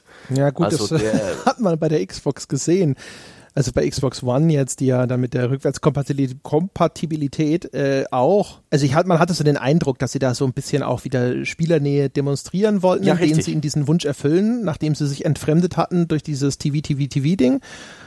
Und dann hat, hatte man schon das Gefühl, so, ja, so der ein oder andere verschlafene Typ hat auch mal ein Xbox-Spiel eingelegt, aber der Rest ja. so, hm. Die, die, die, Großteil der Leute, die wirklich auf diese Retro-Sachen stehen, auf die alten Spiele, dass die sind im Emuland unterwegs, in diesem, in diesem wunderbaren, verruchenden, nicht ganz legalen Bereich der, der Hardware und äh, der Software, wo es eine Fülle an, äh, an Möglichkeiten ja, gibt. Ja, aber das ist dann schon sehr retro, du? oder? Also emulier mal ein PS3-Spiel. Äh, doch, da, das ist, da sind wir langsam ja? soweit. Ja, ja, Wii U, ähm, PS3. Bei Xbox weiß ich es gar nicht so, da kenne ich mich nicht so aus, aber ich habe mal so ein bisschen mich mal auch umgeschaut bei, bei einem Kumpel, der sowas betreibt schreibt, du hast eins zu eins, also Emulator-Software, die kopiert das Interface der PS4 mit dieser Welle im Hintergrund, oder nee, der PS3, das PS3-Interface wird kopiert mit dieser, mit dieser wabernden Welle im Hintergrund. Das aber man hat da halt, gut. das läuft auf relativ. Also ich erinnere mich noch so an selige Bleam-Zeiten wo, äh, wo, wo dann sogar eine Konsolengeneration zurück dann eine PS1 simuliert wurde und es lief trotzdem scheiße teilweise. Nee, nee, nee, das ist, also es gibt immer Ausreißer, Emulation ist nicht einfach, ähm, aber auf so einem, ja, so Heim-Home-Theater-PCs Hardware, also eigentlich eher äh, stromschwache Geräte, die halt vielleicht auch ein All-in-One bieten, sowohl ähm, äh, Grafik als auch Prozessor in einem Chip. Das, das äh, funktioniert erstaunlich gut und da gibt's halt mhm. ähm, Media Center Software, die man da drauf flasht, die auf Linux basiert, die ihren Ursprung in der Original Xbox hatte, in der gemoddeten, XBMC hieß das damals. Dieses Programm hat sich ja. dramatisch weiterentwickelt mit verschiedenen Verzweigungen, die zum Teil abgestorben sind und zum Teil wieder aufgenommen von anderen Teams wurden. Ein, eine Fülle an Informationen und auch eine wunderbare Sache, wo es auch direkt so dubios wird, ja, wo man zum einen halt einfach die, die, die Emulator-Software ist alles Open Source, ist alles legal hat, aber auf der anderen Seite gleich die Links, die, die, die Links zu den ganzen ROMs oder hier. Complete Xbox 360 du, Library. Da installierst du diese diese Repository oder wie das heißt und dann kannst du Kabelfernsehen schauen über illegale Streams und hier baust du noch dein VPN ein. Also es ist, das, die machen keinen großen Hehl darum, was das Publikum für diese, für diese Software- und Hardware-Umgebung ist. Aber da, da existiert halt auch eine Fülle an Möglichkeiten und das ist so ausgefuchst, so, ich, ich bin beeindruckt davon, dass sich das wirklich bedient äh, vom Interface in einer Qualität und Bequemlichkeit, wie ich sie eigentlich von, ja, wie sie nicht mal Rückwärtskompatibilität bei aktuellen Konsolen bietet, weil man halt für die Xbox 360 Rückwärtskompatibilität praktisch seine Disk einlegt, die Xbox verifiziert sie und lädt dann die ähm, Emula Emulationsversion runter aus dem Netz und emuliert sie dann. Also kann eigentlich mit den Daten auf deiner Disk nichts anfangen, aber dafür macht Microsoft zumindest den netten Schritt und erhöht die Auflösung. Mit der Xbox One X kannst du jetzt zum ersten Mal Red Dead Redemption 1 ohne Ruckeln spielen. Ach, ja, ja, okay, aber. Ist nicht schlecht, aber das ist eben auch, und da, da stimme ich jetzt dem Sony Executive zu, der das gesagt hat, dass es ein viel äh, gefragtes Feature, aber ein selten genutztes ist. Das ist, glaube ich, viel Mühe für sehr wenige Leute, die sich drüber freuen. Ja, und, und vor allem, du hast halt ganz so wenige Titel wie dieses, äh, das, wie das blöde Red Dead Redemption, das dann halt nie für PC erschienen ist und wo es dann vielleicht einen erheblichen Anteil von Menschen gibt, die haben vielleicht eine Konsolengeneration ausgelassen, haben das nie gespielt, kriegen seit zehn Jahren erzählt, wie toll das ist und dann wollen sie das tatsächlich mal spielen. Aber, weißt du, ich, die Anzahl der Leute, die jetzt, keine Ahnung, noch äh, irgendeinen alten Xbox äh, 360 Titel spielen wollen, der mhm. eben nicht auf diesem ganz, ganz, ganz hohen ja. Niveau des Renommees ist, das ist halt wahrscheinlich wirklich der Teil, der verschwindend klein ist. Aber die, weißt du, die, die grundsätzliche Feststellung ist halt so, ich äh, alleine, dass es PS5-Gerüchte gibt, was für, was ist das denn überhaupt für ein Bullshit? Das ist doch völlig pervers. Es ist eigentlich auch falsch rum, weil Xbox liegt hinten. Normalerweise der, der ah, Marktführer. Ah, ah, ah, ah. Mit der Xbox One X ja. haben sie die Konsole, die echtes 4K kann und in ja. vielen Spielen auch liefert. Und das ist schon ein ja, Stück nobody gives a shit. Verkauf Och. ist 2 zu 1 oder sowas. Ja, nach wie vor. Aber ja. die Xbox One X ist, ist, steht, die steht gut da. Ich habe den Eindruck, damit ist Nach Microsoft Verkäufen schon oder nach technischen Specs? Technik und auch Gefühl, äh, Ach, das ist alles nur gefühlte Wahrheit. Gefühlte Wahrheit, sag ich mal so. Also was also, man alles, was ich lese, ist, Sony hat doppelt so viele Konsolen im Markt. Ja, und das ist die, ein Abstand, den holst ja. du nicht mehr auf in dieser nee. Konsolengeneration. Und das ist normalerweise nee. der Punkt, wo der Wettbewerber, der ist derjenige, der sagt, okay, neue Konsolengeneration, hier ist unsere neue Hardware, bläst alles weg, was es gibt, kauf die. Und dann muss der Marktführer nachziehen. Ja, aber so schnell kann es auch gar nicht gehen. Und jetzt komme ich ja, mal zu meinem klar. kleinen Monolog Bitte. zu den Fertigungstechniken. Nämlich müsste eine neue Konsolengeneration natürlich auch einen modernen Chip haben. Und es gibt eigentlich nur AMD, die, das äh, Halbleiterunternehmen Advanced Micro Devices, das diesen Chip anbieten kann, denn nur dieses Unternehmen baut sowohl Grafikchips als auch äh, Prozessoren und hat das auch für die PlayStation 4 und für die Xbox One gebaut. Das waren jemals Chips, äh, sogenannte äh, SoCs, Systems on a Chips oder APUs, äh, APUs, äh, egal, Kombi-Chips, ein Chip, der sich um alles kümmert. Da ist der Prozessor drauf, der Speichercontroller, da ist die Grafikkarte drauf in einem kleinen Stück Silikon. Das ist wirtschaftlich, das ist ähm, kostensparend, das ist äh, verdammt schlau, sehr effizient, das kann man gut programmieren. Das waren beides Eigenanfertigungen, jeweils im Auftrag nach Spezifikation von Sony und Microsoft. Deswegen unterscheiden sich auch Xbox One und PS4 in Sachen Leistung, obwohl sie grundsätzlich dieselbe Architektur haben. In, im, Im Detail gibt es da durchaus Unterschiede. Und solche Chips werden von Foundries hergestellt, Schmieden, Chipschmieden. Da gibt es eigentlich zwei große Player für eben solche Chips. Das ist Global Foundries in den USA und auch in anderen Standorten und TSMC, der Taiwan Semiconductor Manufacturing, also ein taiwanischer Hersteller. Und die haben verschiedene Fertigungsprozesse. Die sind auch Grund dafür, dass man mit einem neuen Prozess eben mehr Transistoren auf kleinere Fläche zusammenpacken kann. Damit hat man dann kleinere Chips, weniger äh, Energieverbrauch, kann, kann sie effizienter betreiben. Äh, und das ist dann immer der Grund dafür, dass so eine Slim-Variante erscheint. Die kommt nicht einfach auf der Wurstsuppe dahergeschwommen, sondern da muss erst grundlegend an dem, an der Bausubstanz der Chips eine Innovation geschehen. Und aktuell warten wir nämlich alle auf den nächsten großen Sprung. Intel ist mit 14 Nanometer aktuell noch unterwegs und hat große Verzögerungen bei seinem sogenannten 10 Nanometer Prozess. Ähm, Global Foundries bietet inzwischen einen 12 Nanometer Prozess an, äh, TSMC auch, soweit ich weiß, der ist aber relativ kleines Volumen. Die warten alle auf den großen Sprung auf 7 Nanometer wo eben die Transistoren, Gates, diese, diese kleinen oh, Zungen der Transistoren noch viel enger aneinander rücken. Ähm, und diese Begriffe haben auch absolut keinen repräsentativen Wert. 10 Nanometer von Intel sind wahrscheinlich sogar noch besser als 7 Nanometer von TSMC oder Global Foundries, aber das ist einfach, das geht jetzt alles zu weit.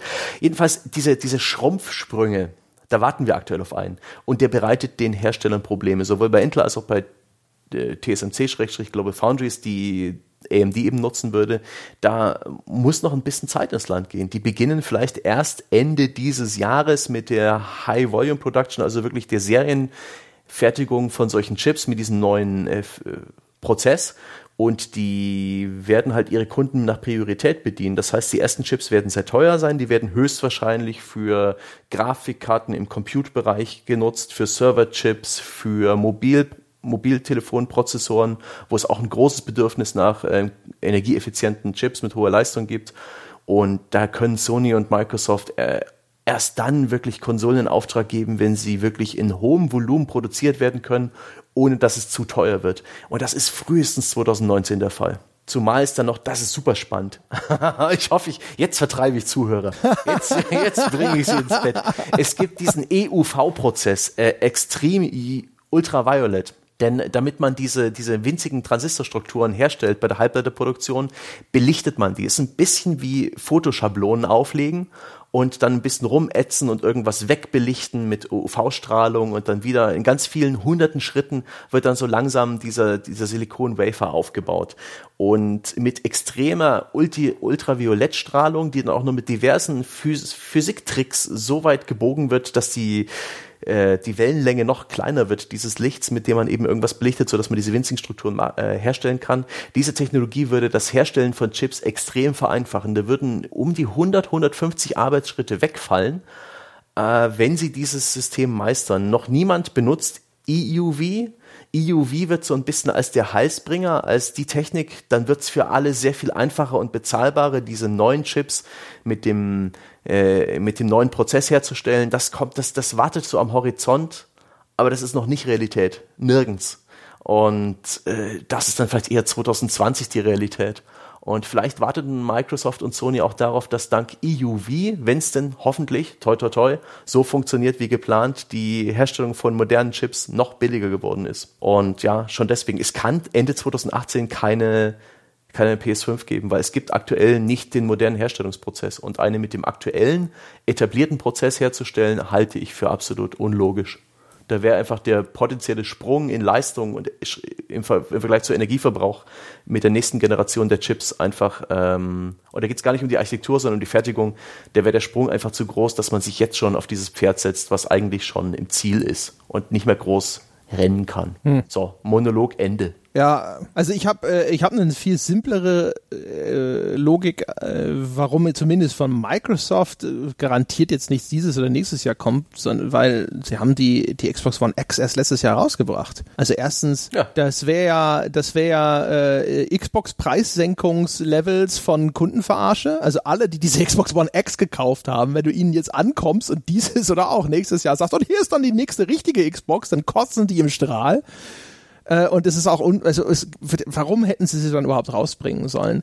Also diese beide, ich habe am Anfang habe ich gedacht so, aha, ja, brillante Schachzug von Sony. Jetzt haben sie die Nase vorne und versuchen jetzt einfach diese Konsolengeneration auf ewig fortzusetzen, indem sie diese inkrementellen Updates mit Hardware anfangen. Aber das war offensichtlich entweder eine Fehlinterpretation von mir oder dieser Plan mhm. ist nicht aufgegangen. Aber ich glaube, es war sogar eine Fehlinterpretation, weil ja. sie haben die, die PlayStation Pro mit einem sowas von nicht existenten Marketingdruck in den Markt gebracht.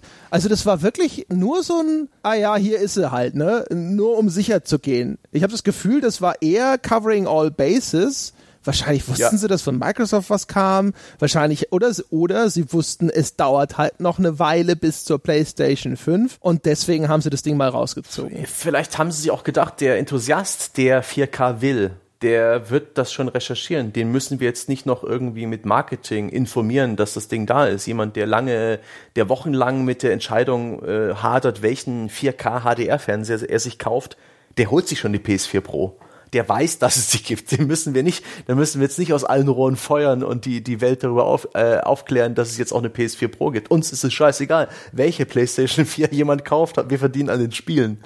Äh, ich denke, das ist auch ein Grund dafür, dass das Ding ohne große Fanfare erschienen ist. Und ein Stück weit ist es ja auch so, ein Grund dafür, dass wir jetzt eigentlich nicht wirklich eine neue Konsolengeneration brauchen, ist wofür? Ich habe letztens wieder God of War für die Original PlayStation 4. Ich habe ein Launch-Modell. Das ist im November 2013 erschienen. Mhm. Sind das schon fünf Jahre bald? Viereinhalb mhm. Jahre? Alter. Also es ist klar, war es nicht sogar, was 13 oder was 12? 13. 13, okay. Und jedenfalls, das Ding sieht fantastisch aus. Und ich, wo, was sollte ich mir jetzt hier noch groß wünschen an, an, an Fidelity? Ich vermisse aktuell nichts es ist nicht wie die PS3, die dann schon wirklich gealtert ist mit ihrer 27p-Grafik und in vereinzelten Spielen 1080p. Da hat man dann wirklich gemerkt, die wurde längst überholt von Blu-rays, äh, von, von PC-Spielen, von gewissen Sehgewohnheiten. Und jetzt ist ja selbst innerhalb der Generation der Schritt von äh, 4K, äh, von 1080p auf 4K bereits erfolgt. Äh, mit ein bisschen Schummelei, was die PS4 tut, ist kein echtes 4K, aber mein Gott, man sieht es kaum noch. Man sieht den Unterschied kaum noch was will man jetzt noch groß tun? womit will man die Leute ja. überzeugen, sich eine neue Konsole zu holen? Es reicht aktuell. Und es gibt halt diese diminishing returns. Wenn man jetzt noch mal eine Konsole rausbringen würde, die, sagen wir mal, doppelt so leistungsfähig ist, die dann einfach doppelt so viele Polygone benutzt, alles ist doppelt so detailreich. Ich würde wetten, man sieht es einfach nicht. Man würde es auf die Schnelle nicht erkennen. Also bei, bei dem das, identischen Spiel. Wir wissen ja noch nicht mal, wie würde denn ein PS4 Pro Spiel aussehen, wenn das wirklich alle Register zieht. Es ist ja immer noch so, dass die auch auf der PS4 laufen müssen und dann kriegen sie halt ein bisschen was extra für die armen Trottel, die sich eine PS4 Pro gekauft haben. Meistens ist Och. es 4K, aber ähm, Gott, ja. ich bin eh, ich bin sowieso ein bisschen 4K skeptisch, weil ich halt glaube, äh, wenn du wenn du nicht einen richtig großen Fernseher hast, ähm, und wenn du nicht sehr, sehr nah an diesem Gerät sitzt, dann wird das für die meisten Leute nicht mal ein großes Verkaufsargument sein. Das wird sich automatisch verbreiten, weil halt das meiste, was äh, an neuen Fernsehern überhaupt rauskommt, wahrscheinlich 4K unterstützt. Aber selbst da, was ich jetzt so gesehen habe, sind so Statistiken wie 40 äh, Prozent aller verkauften neuen Fernseher sind 4K-Fernseher, wo ich gedacht habe, so, hey, es ist beschissen wenig sogar immer noch dafür. Weißt du, dass es nur eine Statistik über alle neuen Geräte ist und nicht über die Milliarden von Geräten, die eben schon tatsächlich im Einsatz sind. Ähm, auch das ist so ein Ding. In zwei, drei Jahren, vielleicht lockt uns dann 4K hinter dem Ofen hervor, aber irgendwo, habe ich nicht das Gefühl, das ist halt so auch wie mit der, mit der Blu-ray zum Beispiel. Und bei der Blu-ray zum Beispiel war es so, dass ich bei Filmen fand, für mich war das ein dramatischer Unterschied zu DVD oder dem, dem, was es damals so an Streaming oder sowas gegeben hat. Und es hat trotzdem sich nicht so richtig äh, etabliert. ja. ja. Und es war äh, zumindest ein relativ kurzer Hype, wenn man so möchte. Und deswegen, also ich glaube, eine Konsole alleine über 4K Leistung zu verkaufen? Ich glaube, nee. Ich glaube ja. umgekehrt, wenn du diese Leistung irgendwo in 1080p ummünzt und dafür sehen deine Spiele halt in 1080 aus, wie der heißeste Scheiß. Aber auch da, also ich bin da echt bei dir. Ich habe das neulich auch im Forum bei uns schon mal gesagt und die Leute sagten so, ja, aber hier, ne, Technikfaszination und wenn es dann erstmal da ist und sowas, die Leute kaufen das schon und mir fehlt vielleicht nur die Fantasie, aber ich sitze halt auch da und ich denke mir sowas wie, wer, wer schreit aktuell nach einer neuen Konsole? Ich habe das Gefühl, keine Sau. Ich glaube, alle sind gerade super zufrieden mit dem, was ja. hier an Grafikleistung rausgepumpt wird. Und alles, was nicht Grafikleistung ist, weil dann Leute auch gesagt haben, ja, aber denk doch mal, äh, wie, wie die Simulation von virtuellen Welten dann wird, weil da so viel mehr und besserer Prozessor und so, und das sind jetzt noch Flaschenhälse. In, in, der Geschichte der Videospiele wurde doch noch nie über sowas irgendein Spiel großartig verkauft, weil es auf Screenshots nicht zu sehen ist wenn dein, wenn, wenn, wenn, das hat man ja bei der 60 Frames Diskussion haben wir, das hat man das immer und immer und immer wieder gesehen. Ja, ein Spiel mit 60 Frames pro Sekunde, wenn du es spielst, merkst du, warum es geil ist. Und trotzdem, als ein Battlefield 3 um die Ecke kam und in seinem Singleplayer dann erstmal nur 30 hatte, aber halt aussah wie der geilste Scheiß, den du je gesehen hast, das hat das Spiel verkauft. Und dann Call of Duty, ja, ich habe aber 60 Frames pro Sekunde, guck mal, wie flüssig ich bin, ja. Niemand, niemand hat es interessiert. Ja, ich, ich habe auch so die, die wilde Theorie, und jetzt kommt wieder so eine gefühlte Wahrheit, dass der Medienkonsum durch Streaming, wo du ähm, immer mit, mit sich einer veränderten Bitrate zu tun hast, mit so einer Kompensation, wenn Netflix mal Schluck auf hat, wird das Bild ein bisschen grisselig.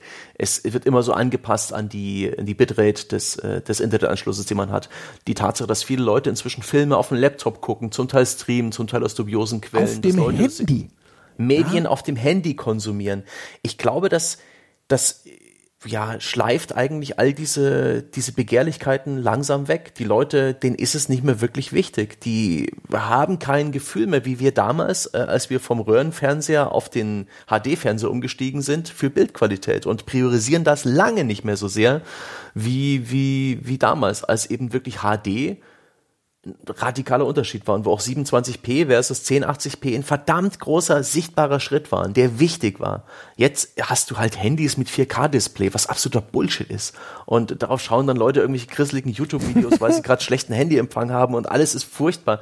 Und äh, ich, ich, ich glaube auch, das ist ein Grund dafür, dass da wirklich eher ein Desinteresse besteht und dass du jetzt eigentlich nicht groß ankommen musst mit mit noch mehr Pixeln. Ja. Im, im, Im medienschaffenden Bereich gibt's aktuell so diesen diesen Hype Richtung Filme in 4K, ja, weil ich weiß auch nicht warum. Es hat durchaus Vorteile, aber das ist etwas, und auch einige YouTube-Kanäle, die ich verfolge, bieten inzwischen standardmäßig 4K-Video an und äh, filmen aber roh in 8K, damit sie eben besseres Post-Processing machen können, auch mal in Szenen reinzoomen und so weiter. Das verstehe ich schon alles, aber ich, dieses Auflösungswettrennen, das ist für mich jetzt eigentlich langsam mal beendet. Ich meine, erinnere dich, Sebastian, ja.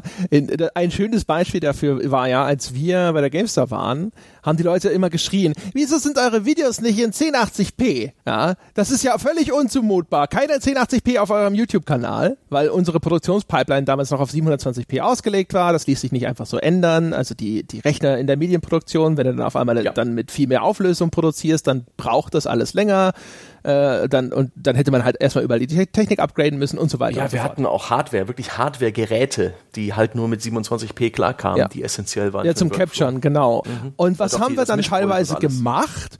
Wir haben ein 720p Video auf 1080p aufgeblasen, ja, und mhm. haben es dann auf YouTube gestellt. Und die Leute waren zufrieden. Sie haben es nämlich überhaupt nicht gemerkt. Es war nicht nativ 1080p, es war scheiß hochgerechnet, ja, aber es wurde 1080p angezeigt und auf einmal waren alle glücklich.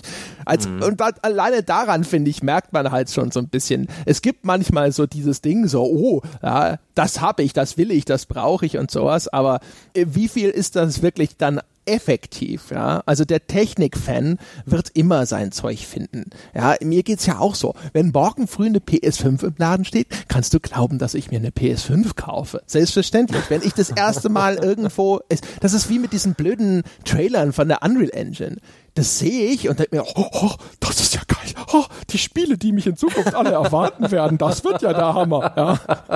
Und dann kommen sie, dann kommen sie die, die wahren Spiele, die nicht auf irgendeiner Epic-Renderfarm mit 20 Titan X500 irgendwas gerendert wurden, ja. Und dann sitzt du da und denkst dir so, ja, ist schon auch nett.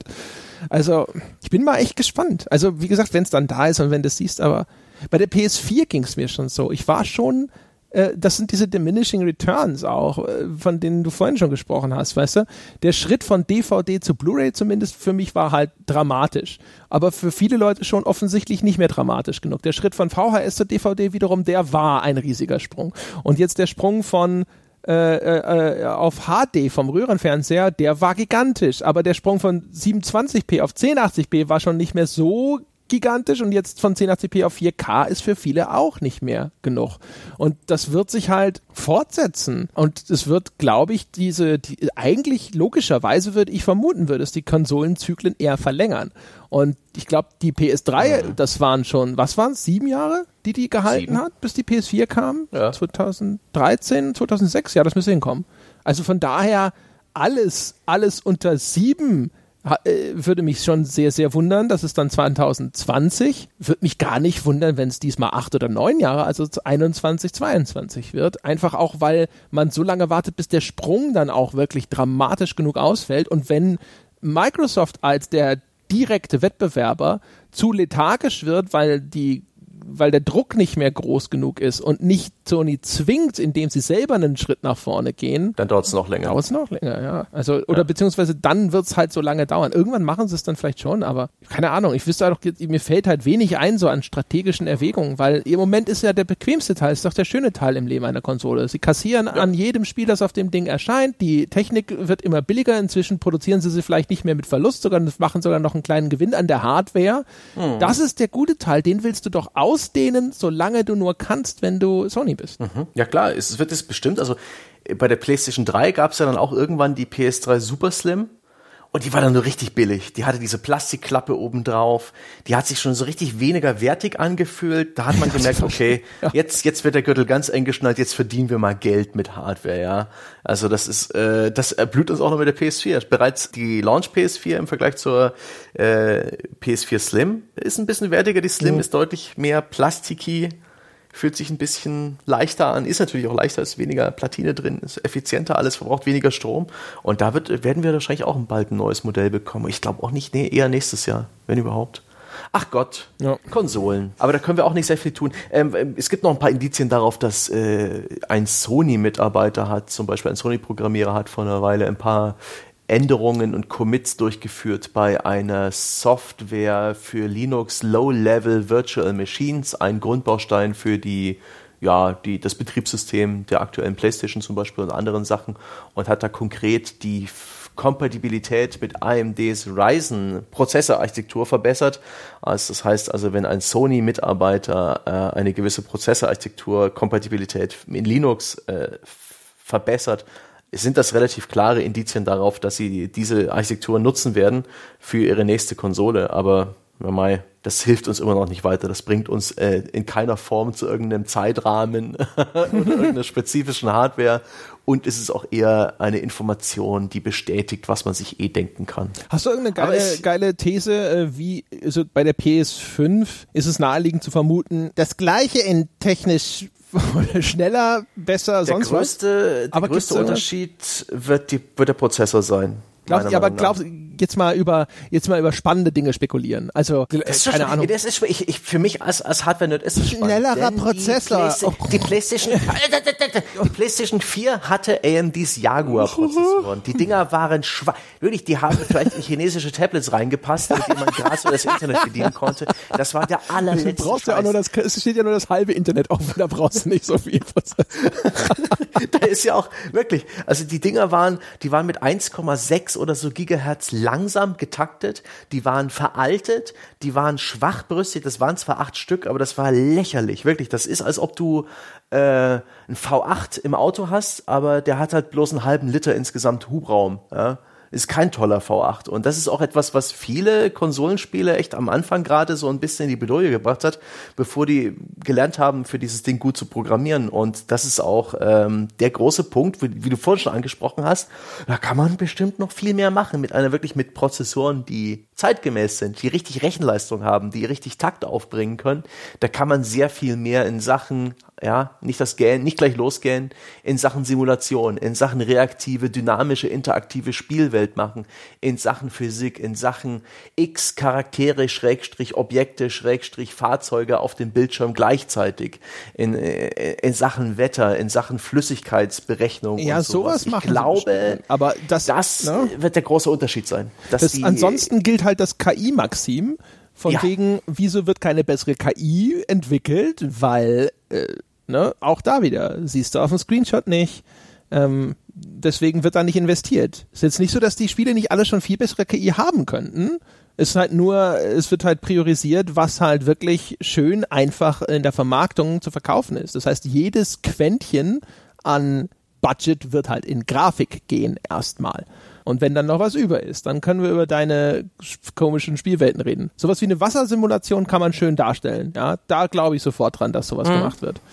Aber bei all den anderen Sachen, so cool ich es fände, bin ich immer sofort erstmal skeptisch. Aber was ich eigentlich machen wollte, ist halt sowas wie, geht Microsoft in irgendeine Switch-artige Richtung? Also um ihre... Ach, du meinst, dass nochmal eine neue Konsolengeneration einen krassen Paradigmenwechsel mit sich bringt? Ja, oder also weißt du jetzt sowas, bei Microsoft habe ich jetzt so gedacht, gibt es eine Möglichkeit, dass man Desktop und Konsole, also diese beiden Welten, die jetzt momentan anscheinend da immer noch so ein bisschen um wie viel, wie wichtig ist jetzt was im Konzern ringen, kann man das noch näher aneinander bringen, dass man sowas wie eine Switch hat, nur dass das eben, ich kann das tagsüber als Laptop benutzen und abends das als Konsole benutzen äh, indem es auf meinen Fernseher streamt und ich da mit meinem Xbox Gamepad sitze, irgend sowas, also irgendeine Innovation, die auch gut zu dem Konzern passt und das über, über ein reines, sie müssen schon wieder unglaublich viel Geld in das Ding reinpumpen, weil sie über Leistungsdaten verkaufen. Über Leistungsdaten zu verkaufen bei Konsolen bedeutet ja in aller Regel,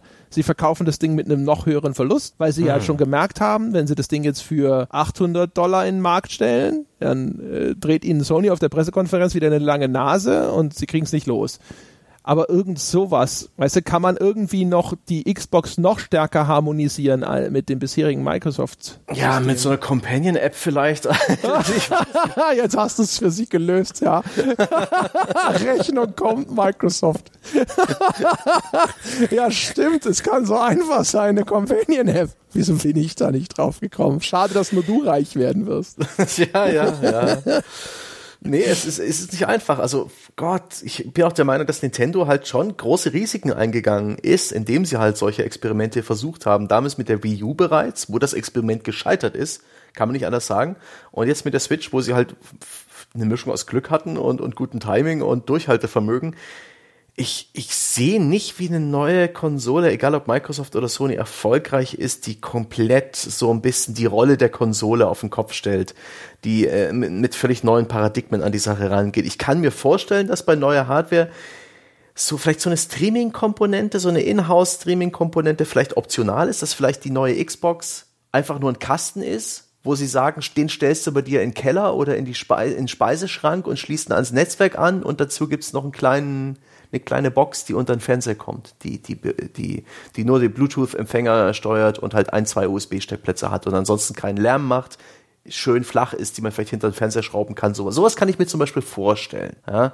dass, dass, dass, man, dass man in die Richtung geht. Ja, dass aber man die, warum? die Konsole kannst du auch die Konsole hinter den Fernseher stellen. Ne? Also. Ja, aber sie ist, sie ist vielleicht laut, sie, ähm, vielleicht kann auch eine Konsole in Zukunft halt gleich irgendwie eine ganze, einen ganzen Haushalt versorgen, gleichzeitig, multitasking-mäßig. Vielleicht kann ja eine, eine Xbox äh, 2 ähm, praktisch sich um alles kümmern, was du im multimedialen Betrieb haben willst. Vielleicht zockst du dann an deinem PC über irgendwie über eine Netzwerkverbindung auf diesen Xbox-Kasten, der bei dir im Keller steht, Spiele und äh, gleichzeitig kannst du darüber ähm, auf dem Fernseher auf deine geliebten äh, großer Gott Serien zugreifen über Microsoft Dienst XY. Ich weiß gar nicht, was es da alles gibt. Also möglich. Ich weiß es nicht. Sowas kann ich mir auch vorstellen, dass äh, dass man auf einen total krassen Abo-Service setzt andererseits, ja, du musst ja trotzdem, na, die Dritthersteller müssen bei dir ihren Kram ja aber trotzdem auch, ja, ich weiß es nicht. Also eine Konsole, die dir sagt, hey, du kaufst das Ding und du bezahlst, weiß ich nicht, darf nicht zu hoch sein. Ich sag jetzt mal 20 Dollar im Monat. Mhm. Und du kaufst aber keine Spiele für das Ding. Die Spiele kommen einfach, die sind alle kostenlos, solange du dein Abo-Dings da, Bums da bezahlst. Fertig. Fertig aus. Das Netflix-Modell, aber so richtig hardcore. Ja, halt mit Hardware ja. noch mit, mit dran. Also mhm. wie, wie halt auch ähm, hier Sky und so, wo diese komischen Klar. Receiver, die ja meistens dann auch nochmal irgendwie geschenkt oder geliehen werden oder sonst irgendwas. Also irgend so ein Ding, wo du und dann, weißt du, du sitzt da und dann hier, Halo 6, 7 irgendwas und Schnicki die Schnapp halt irgendwie ein halbwegs vernünftiges Startline-up und das ist einfach dabei und es kommt halt regelmäßig neuer Kram dazu. Also ein, sowas wie halt jetzt schon Xbox Games with Gold und PlayStation Network nur halt voll drauf gemünzt. Ja. Aber kauft, weiß ich nicht, ich hab, das wirkt so wie ein Ding, wo ich mir denke so, oh, geil, und dann, ah, aber in der Realität wahrscheinlich nicht umsetzbar, weil. Mhm. Ja, es gibt diesen Xbox Game Pass beispielsweise, wo jede Menge Spiele drin sind, wo jetzt aber auch die ersten Spiele rausfallen. Ich glaube, 25 Stück werden jetzt demnächst rausgelöscht aus der Geschichte. Das ist auch so eine komische Sache. Du kannst halt nicht unendlich das Angebot erhöhen. Und wie, wie holt man jetzt einen Activision an Bord, das sagt, wir wollen aber 60 Dollar äh, verlangen für jede Kopie von Call of Duty, egal auf welcher Plattform? Mit ähm, Geld, aber ja. Ja, ist echt, äh, hm. Also bei der, wie gesagt, bei Sony, weiß ich nicht. Äh, also mit, mit VR wird da auch nicht jetzt irgendwie nee. so die PlayStation 5 wird die VR-Konsole oder sonst irgendwas. Das klingt eher so nach, wir können froh sein, wenn es da auch nochmal ein VR-Headset für gibt. Ja, damit rechne ich schon. Die, ich glaube, Sony hat da ein bisschen Durchhaltevermögen, was VR angeht. Ich, will, ich würde mich sehr überraschen, wenn die bereits ähm, nach, der ersten, nach dem ersten Versuch aufhören. Ich meine, selbst Microsoft hat noch ein zweites verbessertes Kinect rausgebracht, ne? Ja, das, und das, daran da sollte man sich orientieren. ja, das stimmt. Das war, das, das war das Feedback auf die erste Generation.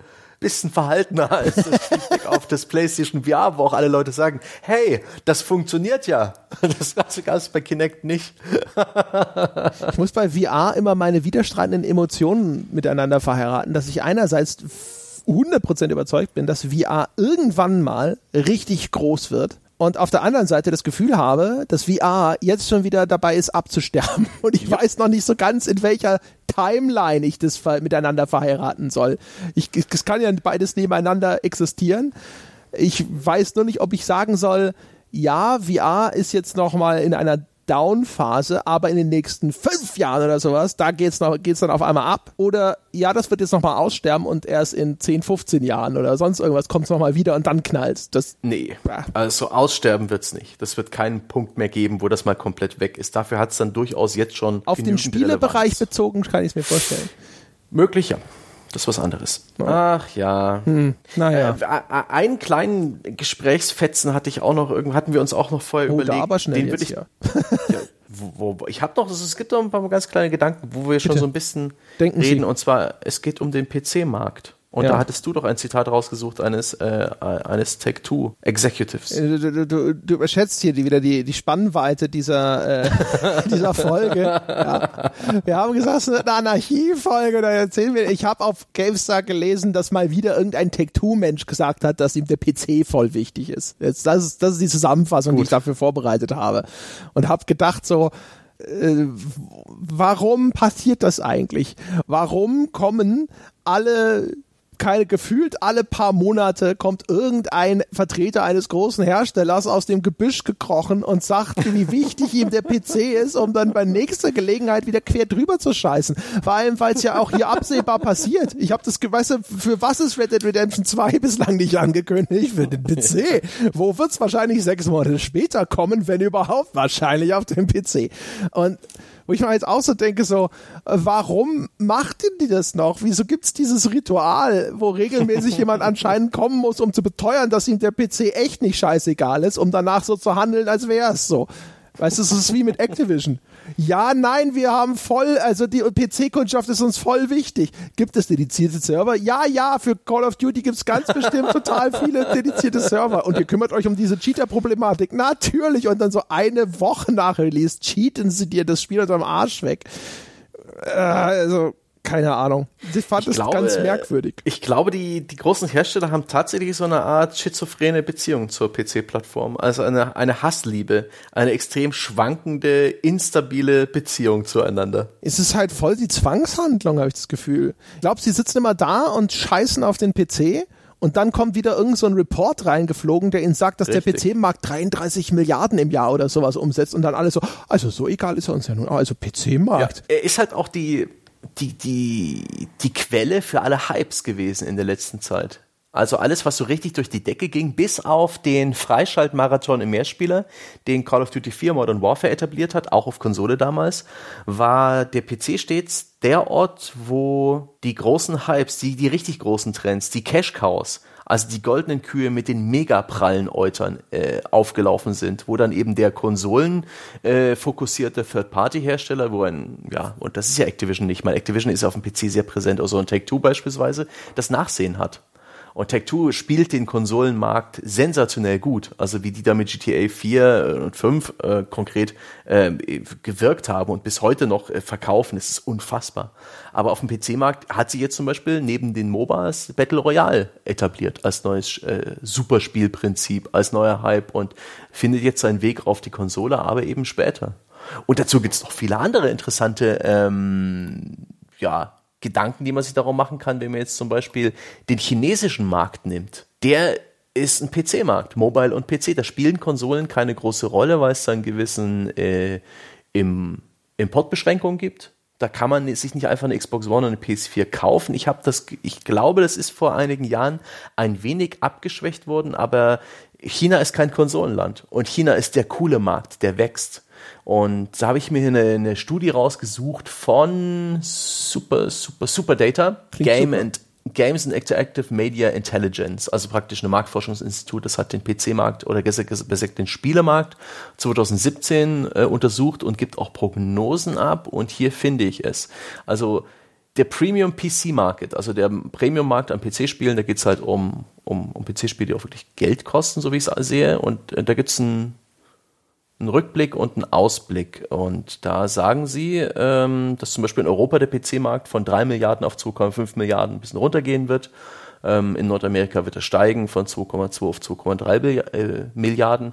Und in Asien 2016 0,2 Milliarden, 2017 0,3 Milliarden und 2018 0,4 Milliarden. Das sieht nicht doll aus, ist aber prozentual eine krasse Steigerung. Erst 50 Prozent, dann 33 Prozent. Das ist ein Riesenwachstum. Und das findet auf dem PC statt und genauso auf Mobile. Und ich glaube, da kommt man nicht vorbei.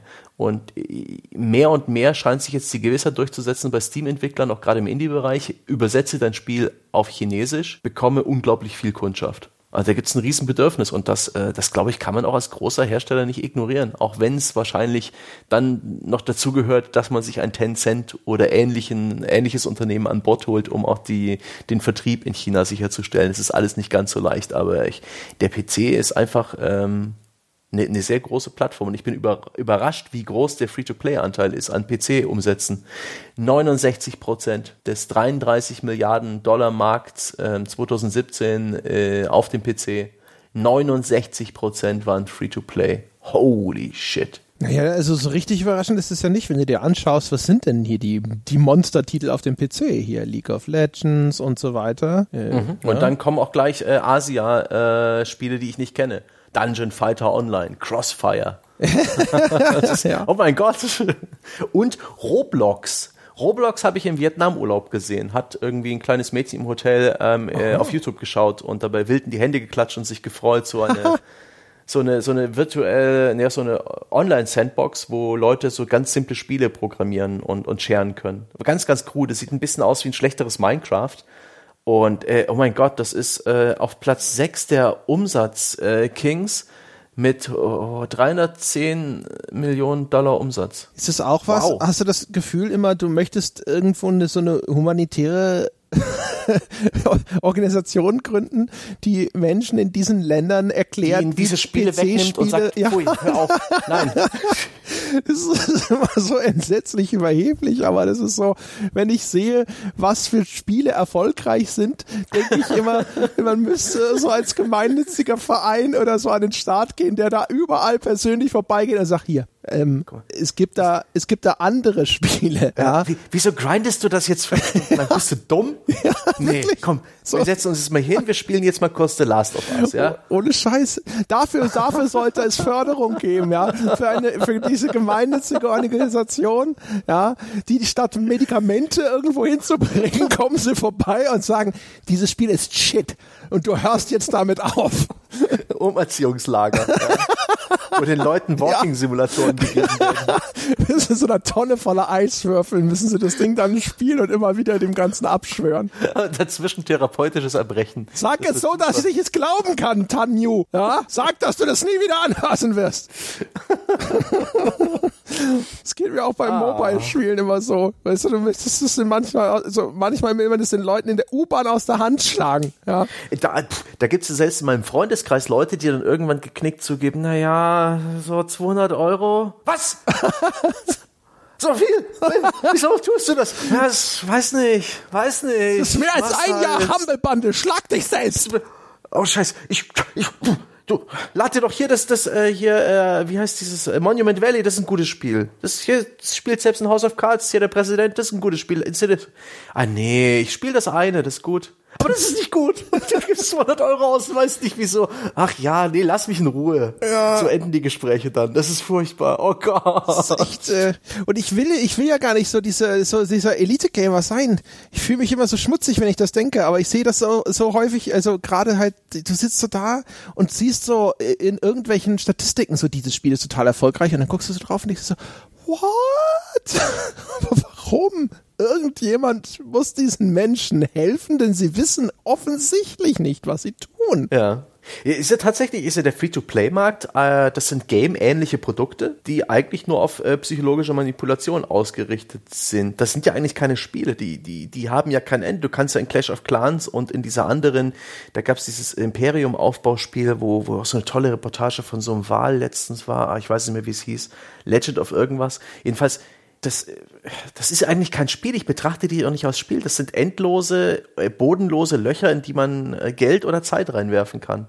Und die in keiner Form irgendwo Befriedigung oder Erleichterung oder ein Ende versprechen. Das ist einfach eine unglaublich ungesunde Geschichte, die, die hat leider im Fahrwasser, die wird in einem Atemzug genannt mit sowas wie ein What Remains of Edith Finch, ist auch ein Game. Und das finde ich eigentlich ganz schlimm, dass wir das immer noch Spiel bezeichnen, sowas. Jetzt nur mal, um von der Leber wegzurenten, in bärseligster Laune. Ja, das ist echt so, jetzt kommt's raus hier, ne? Also ich weiß, dass, äh, dass das alles teilweise furchtbar borniert ist und deswegen sage ich ja auch, es tut mir immer so ein bisschen leid, aber ich muss auch immer so innerlich nicken, wenn du solche Dinge sagst. Weil ich das halt auch, also es gibt so, ich bin mir sicher, wenn man sich da weiter reinspielt, dann hat sowas wie Clash of Clans vielleicht sowas wie eine gewisse Spiel Entschuldigung, Tiefe, aber ähm, ich habe das einmal gespielt. Und wenn ich dann, wenn dieses Spiel dann auch, wie, weißt du, dieses, jetzt kannst du diese kleinen Blobs über dein Häuschen anklicken, um das Geld einzusammeln, damit du dich, damit du diese Befriedigung verspüren kannst, ja, mhm. also dieses taktile Erlebnis des Geld einsammelns, also ich denke so, uh, äh, ja. Das, warum ist es nicht in einem abgetrennten Bereich? Ja, früher in den Videotheken, ja, die Schmuddelecke. Wieso existiert es nicht in den ja. App Stores? Wieso hat es nicht einen anderen Namen? Wieso, wieso glaubt jemand, der sowas spielt, er wüsste, was Spiele bieten kann? Ich glaube, dass nämlich auch eine große Gefahr ist, dass halt, glaube ich, die Mobile für viele Leute äh, das erst, der Erstkontakt zu Gaming war im Allgemeinen. Du hast ja das Handy, du kennst Snake noch vom, äh, vom Nokia 3110, schaust mal, was es für Spiele gibt. Guckst ja, mal im App Store, was mit 5 Sternen bewertet ist, kostet es ja nichts. Es gab ja auch lange Zeit immer wieder ganz gute Spiele. Also es gibt auch heute sicherlich gibt immer noch heute noch. Spiele. Ja. Aber die Sichtbarkeit ist halt dieser ja, genau. Ich glaube, das vermittelt halt Leuten den Begriff, das ist das, was Gaming zu bieten hat. Ich meine, wie lange habe ich Cut the Rope gespielt? Das war ein tolles, tolles Spiel. Ja, ohne äh, Bullshit, da hast du ein Omnom gefüttert, ja, mit Bonbons, du hast versucht drei Sterne zu kriegen und Omnom kam nie und wollte, dass ich Geld ausgebe, um ihm noch eine Praline zu kaufen, ja. Das war ein anständiges, kleines, grünes Monster, das nur seine Candies wollte und damit war es glücklich. Wahrscheinlich gibt's heute Teil 15 von Cut the Rope und ist durchmonetarisiert wie die Angst. Ich weiß es nicht, ich befürchte es nur. Hm, ja, also Ach, es ist ärgerlich. Das sind äh, diese spielähnliche Software und das ist so schade, weil ich würde ganz gern, äh, am liebsten wäre es mir, wenn man irgendwie die Millionen Mobile-Spieler rüberholt auf die gute Seite, zu richtigen Spielen, zu den guten Indies, zu den Spielen, wo sie halt mal äh, fünf bis zehn Euro Eintritt zahlen, aber danach nie wieder. Und sie bekommen dafür ein vollständiges Produkt und bekommen mal mit, was für eine Wirkung ein gutes Spiel haben kann, mit dem richtigen Rhythmus, mit dem richtigen Pacing, mit dem, mit, mit, mit einer Story vielleicht sogar, mit coolen Spielmechaniken, mit Komplexität, ohne dass du dafür warten musst oder grinden. Das ist, ah, das ist so traurig. Schade. Aber ja. was will man tun? Ne? Ich sag ja, hier Kickstarter, ja, und dann machen wir hier die deutsche Gameshilfe auf, ja. Und äh, dann, dann äh, Boah bereisen die Guardian, wir? die Guardian Angels, ja? ja? Wie damals in New York der 80er Jahre mit so äh, roten Cappies und weißen T-Shirts. Ja. Und da gehen wir immer der U-Bahn rum und dreschen Leuten die Handys aus der Hand. Ja, ich stelle mir das halt auch vor. Dann also auch so vom weg, install installieren irgendwelche anderen Spiele, löschen alles andere runter. Und, und Jailbreak drauf gleich, ja. ja, klar. Ganz genau, ja. Das ist dann so auch vom Arroganz-Level her, so wie bei Team America. Weißt du, wenn seilen wir uns irgendwo so ab. Don't worry, boys, democracy has arrived. Ja, ach Gott. ja, es ist echt schlimm, aber wirklich, also manche von den Dingern. Inzwischen bin ich natürlich auch auf diesem Zynismus-Level angekommen, wo wo ich es nicht mal mehr merken würde, wenn irgendeines der dieser ganzen komischen Free-to-Play-Wands-Dinger äh, so richtig supi wäre. Ja, alle alle Jubeljahre mal wieder sitze ich da und dann gibt's das eine Spiel, von dem 500 Leute gesagt haben, ja, aber das ist ganz anders als die anderen, ja. Oh, ich muss leise die Handbremse anziehen, wirklich, also so in Sachen Überheblichkeit und dummer Zynismus. ah, außerdem sind wir schon lange auf Sendung. Die, die, die ja, die Anarchie haben wir erfüllt. Wir wollen ja auch unserem, unserem Audio-Last, der die Spuren dann zusammenführen muss, nicht zu viel zumuten. Und ich finde, ein schöner Schlusspunkt ist, ich habe gerade nebenher im Forum ein bisschen geschaut. Mhm. Da wünscht sich jemand eine Folge zu Soldier of Fortune. Ja, siehst du, das hatte keine Microtransactions. So viel ja, kann ein ich sagen. Altbier oder ein On Detail, ja. Wie wär's mit seiner ein Empfehlungspodcast? ja, wenn wir äh, jemals im Detail über Soldier of Fortune sprechen, ja. müsste ich es nochmal spielen. Jochen ist, Jochen ist, ist, aktuell, Jochen ist aktuell im Urlaub. Äh, wir können es an ihm vorbeimogeln. Ja, das wäre ja gar nicht das Problem. Das Schlimme ist, erstens, wahrscheinlich ist es nicht gut gealtert. Nee. Und zweitens würde es mir in Erinnerung rufen, was für ein fast schon proto-faschistoides Spiel das gewesen ist, weil das gerade das erste Soldier of Fortune ist echt ein ziemlich rassistisches, reaktionäres Ding gewesen von seiner Story. Ja. Das muss ich dann immer ausblenden und mich auf die Gewaltdarstellung konzentrieren. Und wir denken so, ja. nein, nein, es, es war nicht irgendwie, es basierte auch gar nicht auf einem Söldner-Waffenmagazin, das damals noch als Abokarte in der Schachtel lag. Das hast du falsch erinnert, André. Das war schon toll damals. Ich, ich, ich, ich habe wenige Erinnerungen an das Spiel, aber ich weiß noch, ich weiß gar nicht mehr welches, aber der erste Level war äh, aufrührerische Punks in der U-Bahn. Ja, ja, Nähe genau. sie nieder. Ja, ja, das ist so, ja, also wirklich, es ist nur so. Es sind, ausschließlich Randgruppen, äh, die du erschießt, ja. Also entweder sind es Menschen mit dunkler Hautfarbe oder mit komischen Frisuren. Eins von beidem. Dann, äh, dann lieber ein On-Detail zu Postal 2. Ja, das da schon, haben ja. wir was zu erzählen. Ja, das Aber ist gut, äh, anarcho-mäßiger. Ja. ja. Das ist wenigstens nur vulgär. Ja. Damit kann man eher leben. So. Ach hey, mein Gott. Naja, meine Damen da können Sie nicht beschweren, dieser Podcast sei nicht hinreichend entgleist. So viel steht mal. Ich, ich finde, der, die, die, die Titel, der Titel dieses Podcasts sollte sein, ach Gott, oh je, naja. Ja, ja, wir haben einen langen Anlauf genommen, aber dann. Ja, ich möchte darauf hinweisen, dass äh, wie immer gilt, dass wir nicht für Dinge zur Rechenschaft gezogen werden, die wir in Anarcho-Folgen sagen. Ja, wenn ich nächste Woche eine völlig andere Meinung habe, als ich sie heute hier irgendwann irgendwo zwischendrin mal gesagt habe oder sowas, ja, dann gilt es einfach nicht. Ja, so sind die Gesetze. Ich habe ja. die Gesetze ja nicht gemacht und wenn doch, dann kann ich auch dafür nicht zur Rechenschaft gezogen werden. Teufelskreis. Ach, aber Wünsche, Wünsche haben wir. Ja? Wünsche? Begehrlichkeiten unserem so. Publikum gegenüber. Die fünf Leute, die noch dran sind und so. fragen, kommt da noch was? Die Ach. bekommen jetzt noch was, ja? Einen Call to Action, wie der Professor sagt.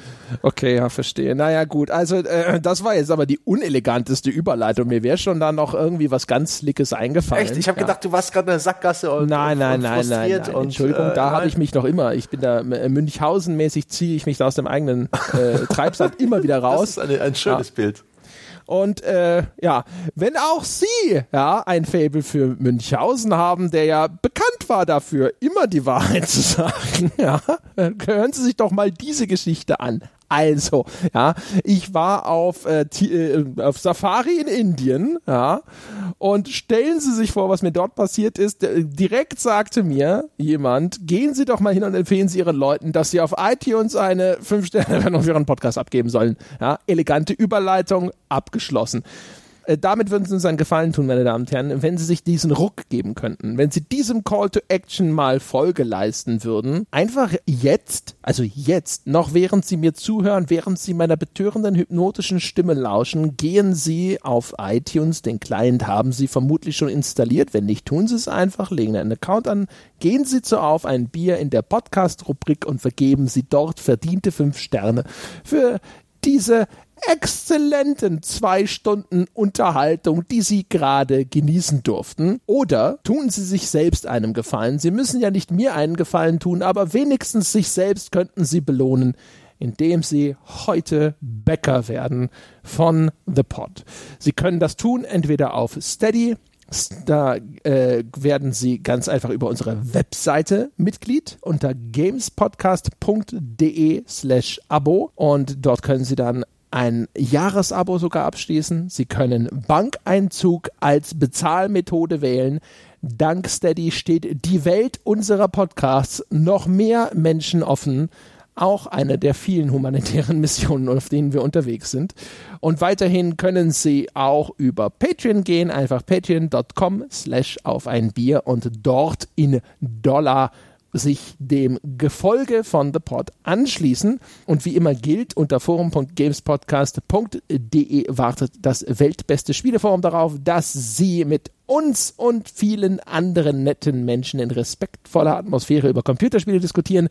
Dort können Sie auch über diese Folge sich direkt einfach mit uns austauschen und uns erklären, an welcher Stelle unser zynischer Humor nun endgültig über die Stränge geschlagen ist.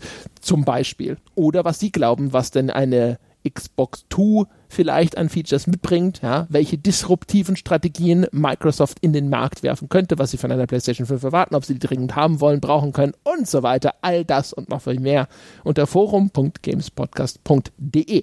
Das soll's gewesen sein für diese Woche. Wir hören uns nächste Woche wieder. Bis dahin.